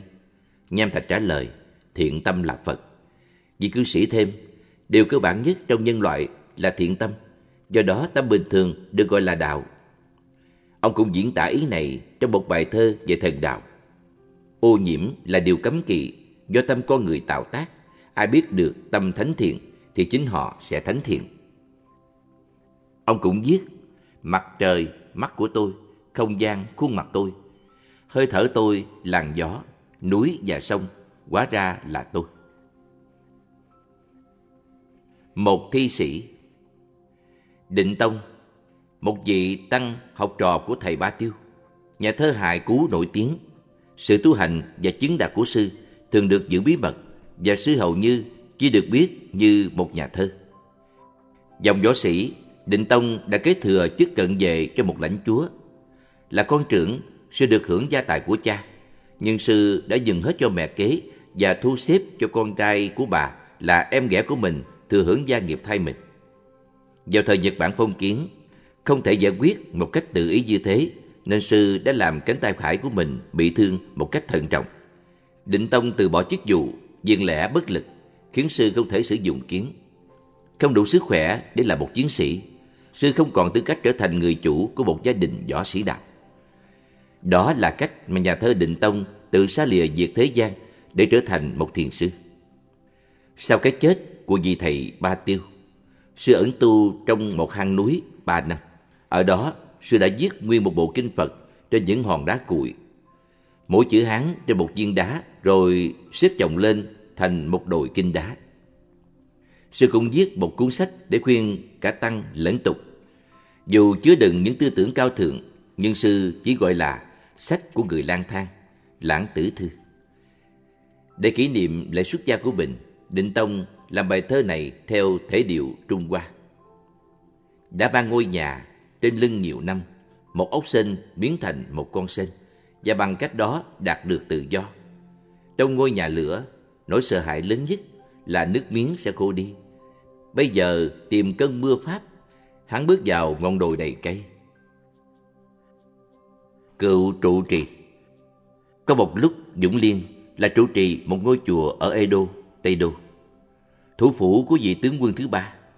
Sư rất phấn khích khi đọc Cao Tăng truyện đến nỗi sư quyết định bỏ chùa để hạ thủ công phu nhằm mở khai tâm thức. Để lại một bức thư, tuyên bố mình bệnh và không thể gánh giác bổn phận một trụ trì. Dũng Liên bí mật du hành đến Kyoto, cố đô và là trung tâm văn hóa cổ truyền. Cư ngụ nhiều nơi khác nhau trong vùng Kyoto, Dũng Liên không bao giờ tích dứa của cải suốt cuộc đời. Sáng và tối, sư tụng kinh và làm thơ khi rảnh rỗi giữa những thời khóa tu tập. Dũng Liên chẳng có được một tập thơ nào. Sư không có ý trao chuốt ngôn ngữ, chỉ diễn tả tư tưởng của mình. Vì lý do này, thơ của sư mang tính chân chất, ngay thật, khác hẳn mọi người. Có một lần, sư viết một bài thơ trên bức ảnh một người đẹp đang nhìn một cái đầu lâu. Bây giờ chắc chắn cô không cầm đến chiếc gương, mà cô đã thường soi ngắm. Từ sáng đến chiều, vì cái cô đang thấy chính là bộ mặt chân thật của cô. Sư viết nhiều bài thơ với những chữ đơn giản làm đề tựa, trong đó có bài Nhìn qua những cánh đồng, tôi thấy làng khói vô danh, lại bốc cao hôm nay, thân xác những ai sẽ là củi đốm ngày mai. Còn bài này là trên mức thiên nga bay qua mặt trăng. Dù con thiên nga cất cánh kêu gian, tim tôi dừng lại trên trăng đêm thu. Có lần một tu sĩ đang sống trong một khu vực của chùa vô ý gây quả hoạn.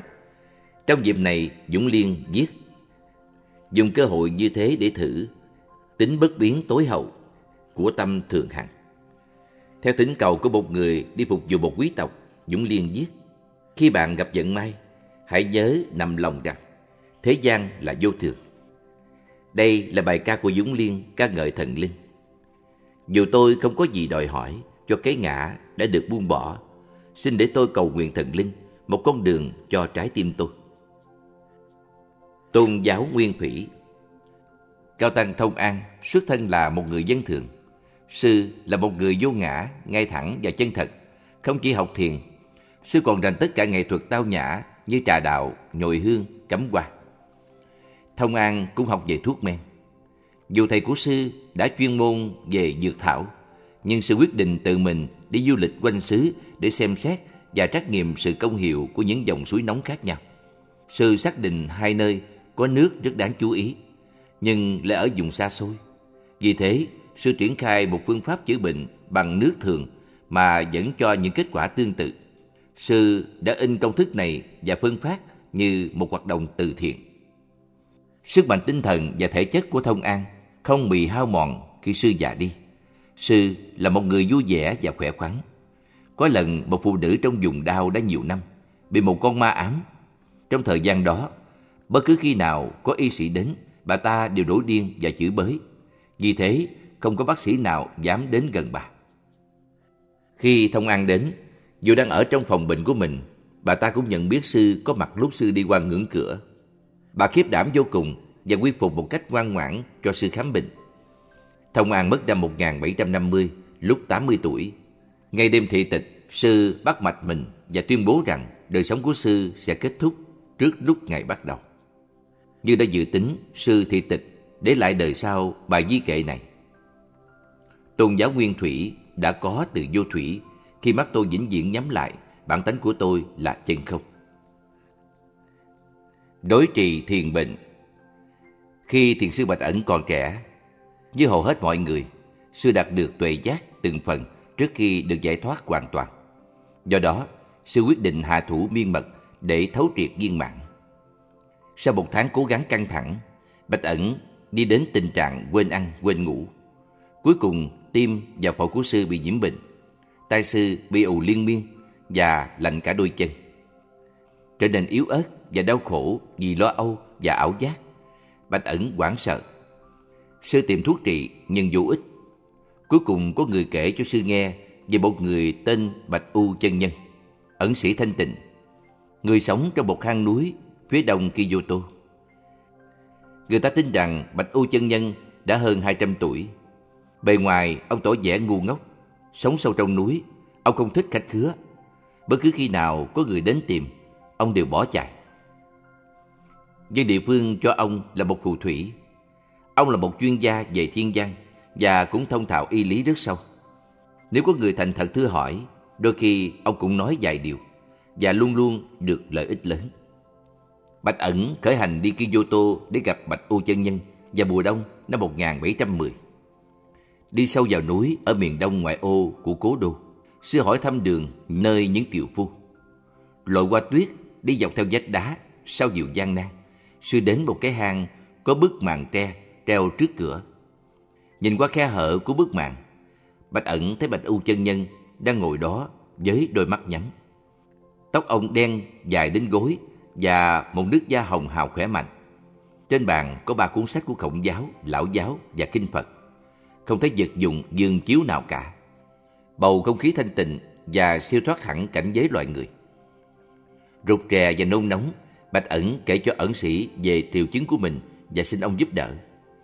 Thoạt đầu, Bạch Âu chân nhân giả vờ ngu si và xin lỗi. Nhưng sự tha thiết, nài nỉ của Bạch ẩn khiến ông hồi lâu bèn đồng ý kiểm tra triệu chứng nguy hiểm đến tính mạng của si.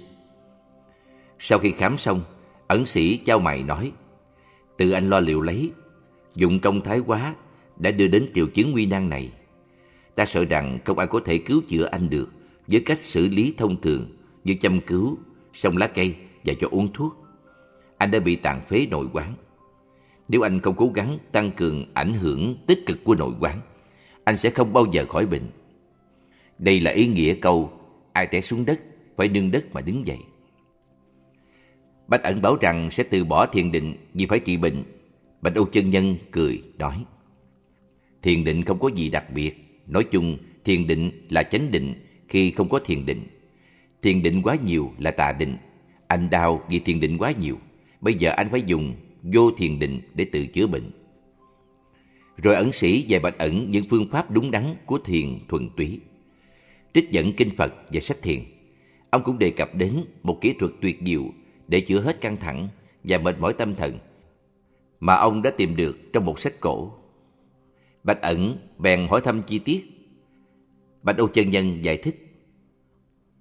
Khi anh cảm thấy bệnh trong khi tu định, anh phải chấn chỉnh tâm để thực hiện sự quán tưởng sau đây. Tưởng tượng một trái banh bằng bơ mềm, nguyên chất, thơm ngát đặt trên đỉnh đầu Hương thơm của nó làm khoan khoái cả đầu tận chân tơ kẻ tóc, rồi từ từ chảy xuống vai, ngực, phổi, gan, bao tử, ruột và xuống xương sống đến xương hông. Bây giờ sự sung huyết trong ngực anh sẽ chảy xuống như nước, xuyên qua thân, xuống chân, đến lòng bàn chân, nơi nó sẽ ngừng lại. Rồi tưởng tượng dòng nước còn lại thấm nhuần tích tụ và mọi dược phẩm thơm tho được pha trộn với nhau thành một món thuốc bổ ngấm vào thân từ dùng rúng trở xuống. Khi quán tưởng như thế, tất cả chỉ là hiện tượng của tâm. Vì thế, anh sẽ gửi được một mùi thơm ngào ngạt và cảm nhận được một sự xúc chạm êm đềm và mềm mại trong thân anh. Thân và tâm anh sẽ hài hòa và thư thái. Sự tắc nghẽn biến mất, nội tạng của anh sẽ điều hòa. Da dẻ anh sẽ trở nên bóng láng và anh sẽ được tăng thêm nhiều sức mạnh và khí lực. Nếu khi anh tin cần như thế thể chất của anh sẽ khỏe mạnh hơn và tinh thần phấn chấn hơn lên. Kết quả chậm hay mau là tùy thuộc hoàn toàn vào mức độ siêng năng của anh. Trước đây tôi bệnh rất nhiều, tệ hại hơn anh nữa.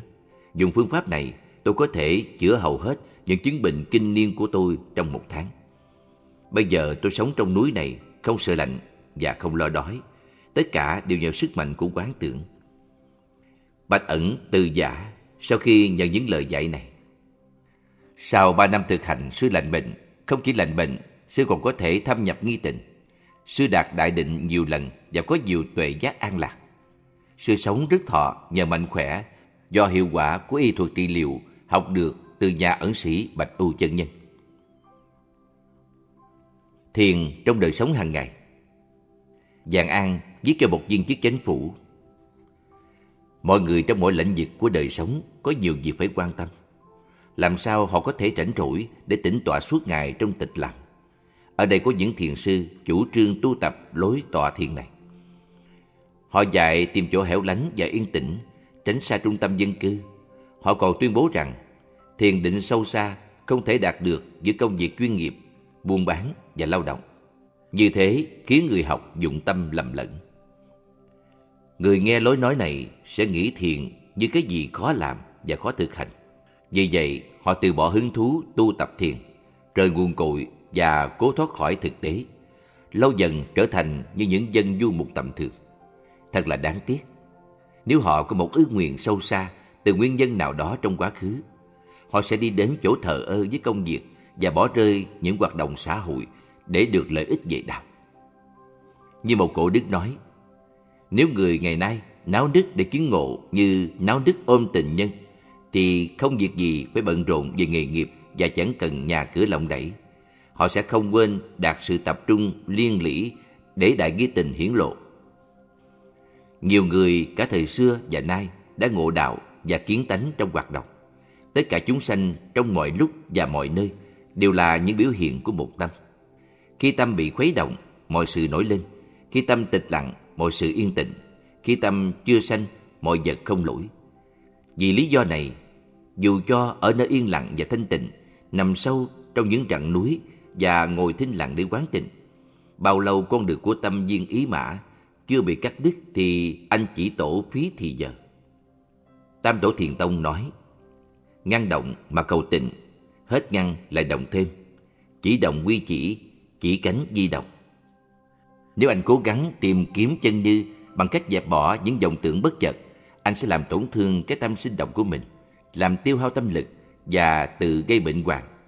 Không những thế, anh trở nên hoặc mê muội hoặc tán loạn và rơi vào hầm tối vô minh. Không có vỏ trấu Có lần thiền sư Tuyết Đàm được mời đến một tu viện nọ để giảng dạy thiền. Lãnh chúa dùng ấy đến dự buổi giảng, ngồi sau một tấm màn. Khi Tuyết Đàm bắt đầu bài giảng, sư đứng và thấy tấm màn, sư quát lên. Anh bạn hỗn sự này là ai? Sao lại nghe Pháp sau một cái màn? Không có vỏ trấu trong bài giảng của tôi, vì thế không cần một cái sàn. Nếu không đem cái sàn này ra, thì không có buổi nói chuyện hôm nay. Mọi người đều xanh mặt, vì lãnh chúa vô cùng bối rối, xin lỗi thiền sư. Ông ta dời màn và ngồi đó nghe giảng với mọi người. Nguyên tắc chỉ đạo Tuyết Đàm có lần viết một bản quy chế cho những thiền viên. Một cổ đức nói rằng, học thiền đòi hỏi ba yếu tố. Một là có tính căn lớn, hai là có nghi vấn lớn, thứ ba là kiên định lớn. Nếu thiếu một yếu tố nào thì anh giống như ông kiền mất một dân. Ở đây tôi không có quy ước nào đặc biệt. Tôi chỉ yêu cầu các ông công nhận rõ ràng rằng mọi người có một bản tánh có thể nhận biết được chân tánh ấy mọi người có thể thâm nhập. Như thế thì quyết định của các ông sẽ được tiếp tục. Và có những câu nói khiến các ông khởi tham cứu. Nếu người ta nửa tỉnh nửa bê, họ không thể thành công thật sự về thiền. Đó là điều bắt buộc phải cẩn thận và hết lòng. Quốc sư Thánh nhất qua Trung Hoa vào năm 1235 đã học yếu chỉ của thiền với một đại sư của thời đại. Sau sư trở về Nhật Bản năm 1241, sư bắt đầu dạy thiền ở vùng quê miền Nam. Vào năm 1243, sư được quan cận thần nổi tiếng Fujiwara Michie mời đến Kyoto, sứ tịch năm 1280, thọ 78 tuổi. Khi Thánh Nhất gặp Thiên Hoàng Gosaga năm 1245, sư tặng vua cuốn Tông Cảnh Lục, một trích yếu tuyệt vời về giáo lý của Đạo Phật do một thiền sư Trung Hoa nổi tiếng biên soạn vào thế kỷ 10. Nhà vua từng đọc quyển này khi rảnh rỗi. Khi vua coi xong, ông viết vào lưng cuốn sách, đã nhận cuốn này từ tay thầy thánh nhất. Bây giờ chúng ta thấy được bản tánh. Khi di cận thần Fujiwara Michii yêu cầu sư dạy thiền, thánh nhất nói, đây là vấn đề cần có ý chí và nghị lực. Vì thế, ông mới làm chủ giữa mọi khác biệt. Hoa sen trong bụng Torio Tokuan nói, đừng tự cao tự đại khi so sánh với người tầm thường. Những người tầm thường chỉ biết lên xuống trên đường danh lợi, không hành đạo hay theo đạo. Họ chỉ đáng thương, không nên coi khinh hay bực bội. Đừng để khởi lên những tư tưởng phán xét so sánh mình với họ. Đừng để ý cao hơn hay thấp hơn. Đây là thái độ cần thiết để vào đạo của bậc hiền thánh. Phật và Bồ Tát. Do đó, chúng ta nên đặt mình vào vị trí của người dân thường, qua mình vào sự tầm thường, mặc dù nguyện vọng của chúng ta là đi trên đường đạo và tham cứu những kỳ diệu của đạo. Đại tử Itachi Chituku là một hiệp sĩ dưới quyền một lãnh chúa. Khi ông xúc phạm vị quan cao cấp hơn bằng những lời nói bộc trực, hậu quả là ông bị cách chức và bị bắt giam. Suốt 13 năm, Chitoku ngồi trong một căn phòng, không thiết gì sự thiếu thốn của tình trạng bị giam cầm. Luật của lãnh chúa không cho phép tù nhân được đọc tài liệu nào trừ kinh Phật. Vì vậy, Chitoku mượn toàn bộ kinh điển và đọc hết, dùng thời gian ở tù để thấm nhuận biển Phật Pháp. Lâu sau, Chitoku được tha và được phục chức. Bây giờ, ông đã trên 60 tuổi. Ông đến ý kiến thiền sư Diệt Khê để tăng thêm hiểu biết. Ngay khi Chitoku bước vào cửa, thiền sư nhảy trộm lên người và đấm ông. Vì hiệp sĩ điên tiết, từ trước đến giờ chưa hề có ai đánh ông, ngay cả cha ông. Ông đến thiền sư đọc diễn dần dữ tuyên bố ý định thách đấu với Diệt Khê, một mất một còn. Thấy vẻ nghiêm trọng của hiệp sĩ, thiền sư đọc diễn mỉm cười và nói Lão Diệt Khê luôn luôn muốn dân mình cho đạo. Dù ông giết Ngài, tôi chắc rằng Ngài không quán giận. Tuy nhiên, Ngài cố gắng chỉ để cứu ông. Ông không biết sức mạnh trong nắm đấm của Ngài. Nếu ông giết Ngài vì lý do không chính đáng, thì đó là một vụ ám sát. Sao không lùi một bước để đạt ngộ? Tôi chắc rằng ông sẽ thấy Diệt Khê tốt với ông như thế nào. Cảm thấy được so dịu phần nào, Chitoku theo lời khuyên của độc diễn và về nhà thiền định. Suốt ba ngày đêm tập trung hết năng lực, cuối cùng ông đạt được sự đại tử của thiền. Trong đó, những ngăn ngại của tự ngã đều tan biến. Trở lại với độc diễn, Chikotu nói, Bây giờ tôi mới nhận ra Diệt Khê đã tung ra những cú đấm. Nếu tôi để Ngài đắm đến chết, chắc chắn tôi đã đại ngộ. Thiền và thế giới khi thiền sư Ghi Sơn được Hoàng đế Nhật Bản ban hiệu vào năm 1855, sư Phúc đáp bằng những bài thơ này. Nhân loại và luật pháp, từ cứu và cứu người. Thiền định của tôi là hiếu với nhà, trung với nước, không bao giờ mê muội trong công việc hàng ngày. Lợi ích của Phật Pháp đối với quốc gia Không sát sanh và đời sống sẽ đủ Không nói dối và của cải sẽ dồi dào Tuyệt về làm sao những lời dạy đạo đức khiến cho quốc thái dân an. Bảo vệ quốc gia. Việc xấu đừng làm, việc lành hãy làm, trên dưới hòa hợp, tốt xấu chẳng tranh. Thực hiện bởi Trung tâm Diệu Pháp Âm, Chùa Khuôn Việt, đường Phạm Văn Hai, quận Tân Bình, thành phố Hồ Chí Minh. Website diệu pháp âm.net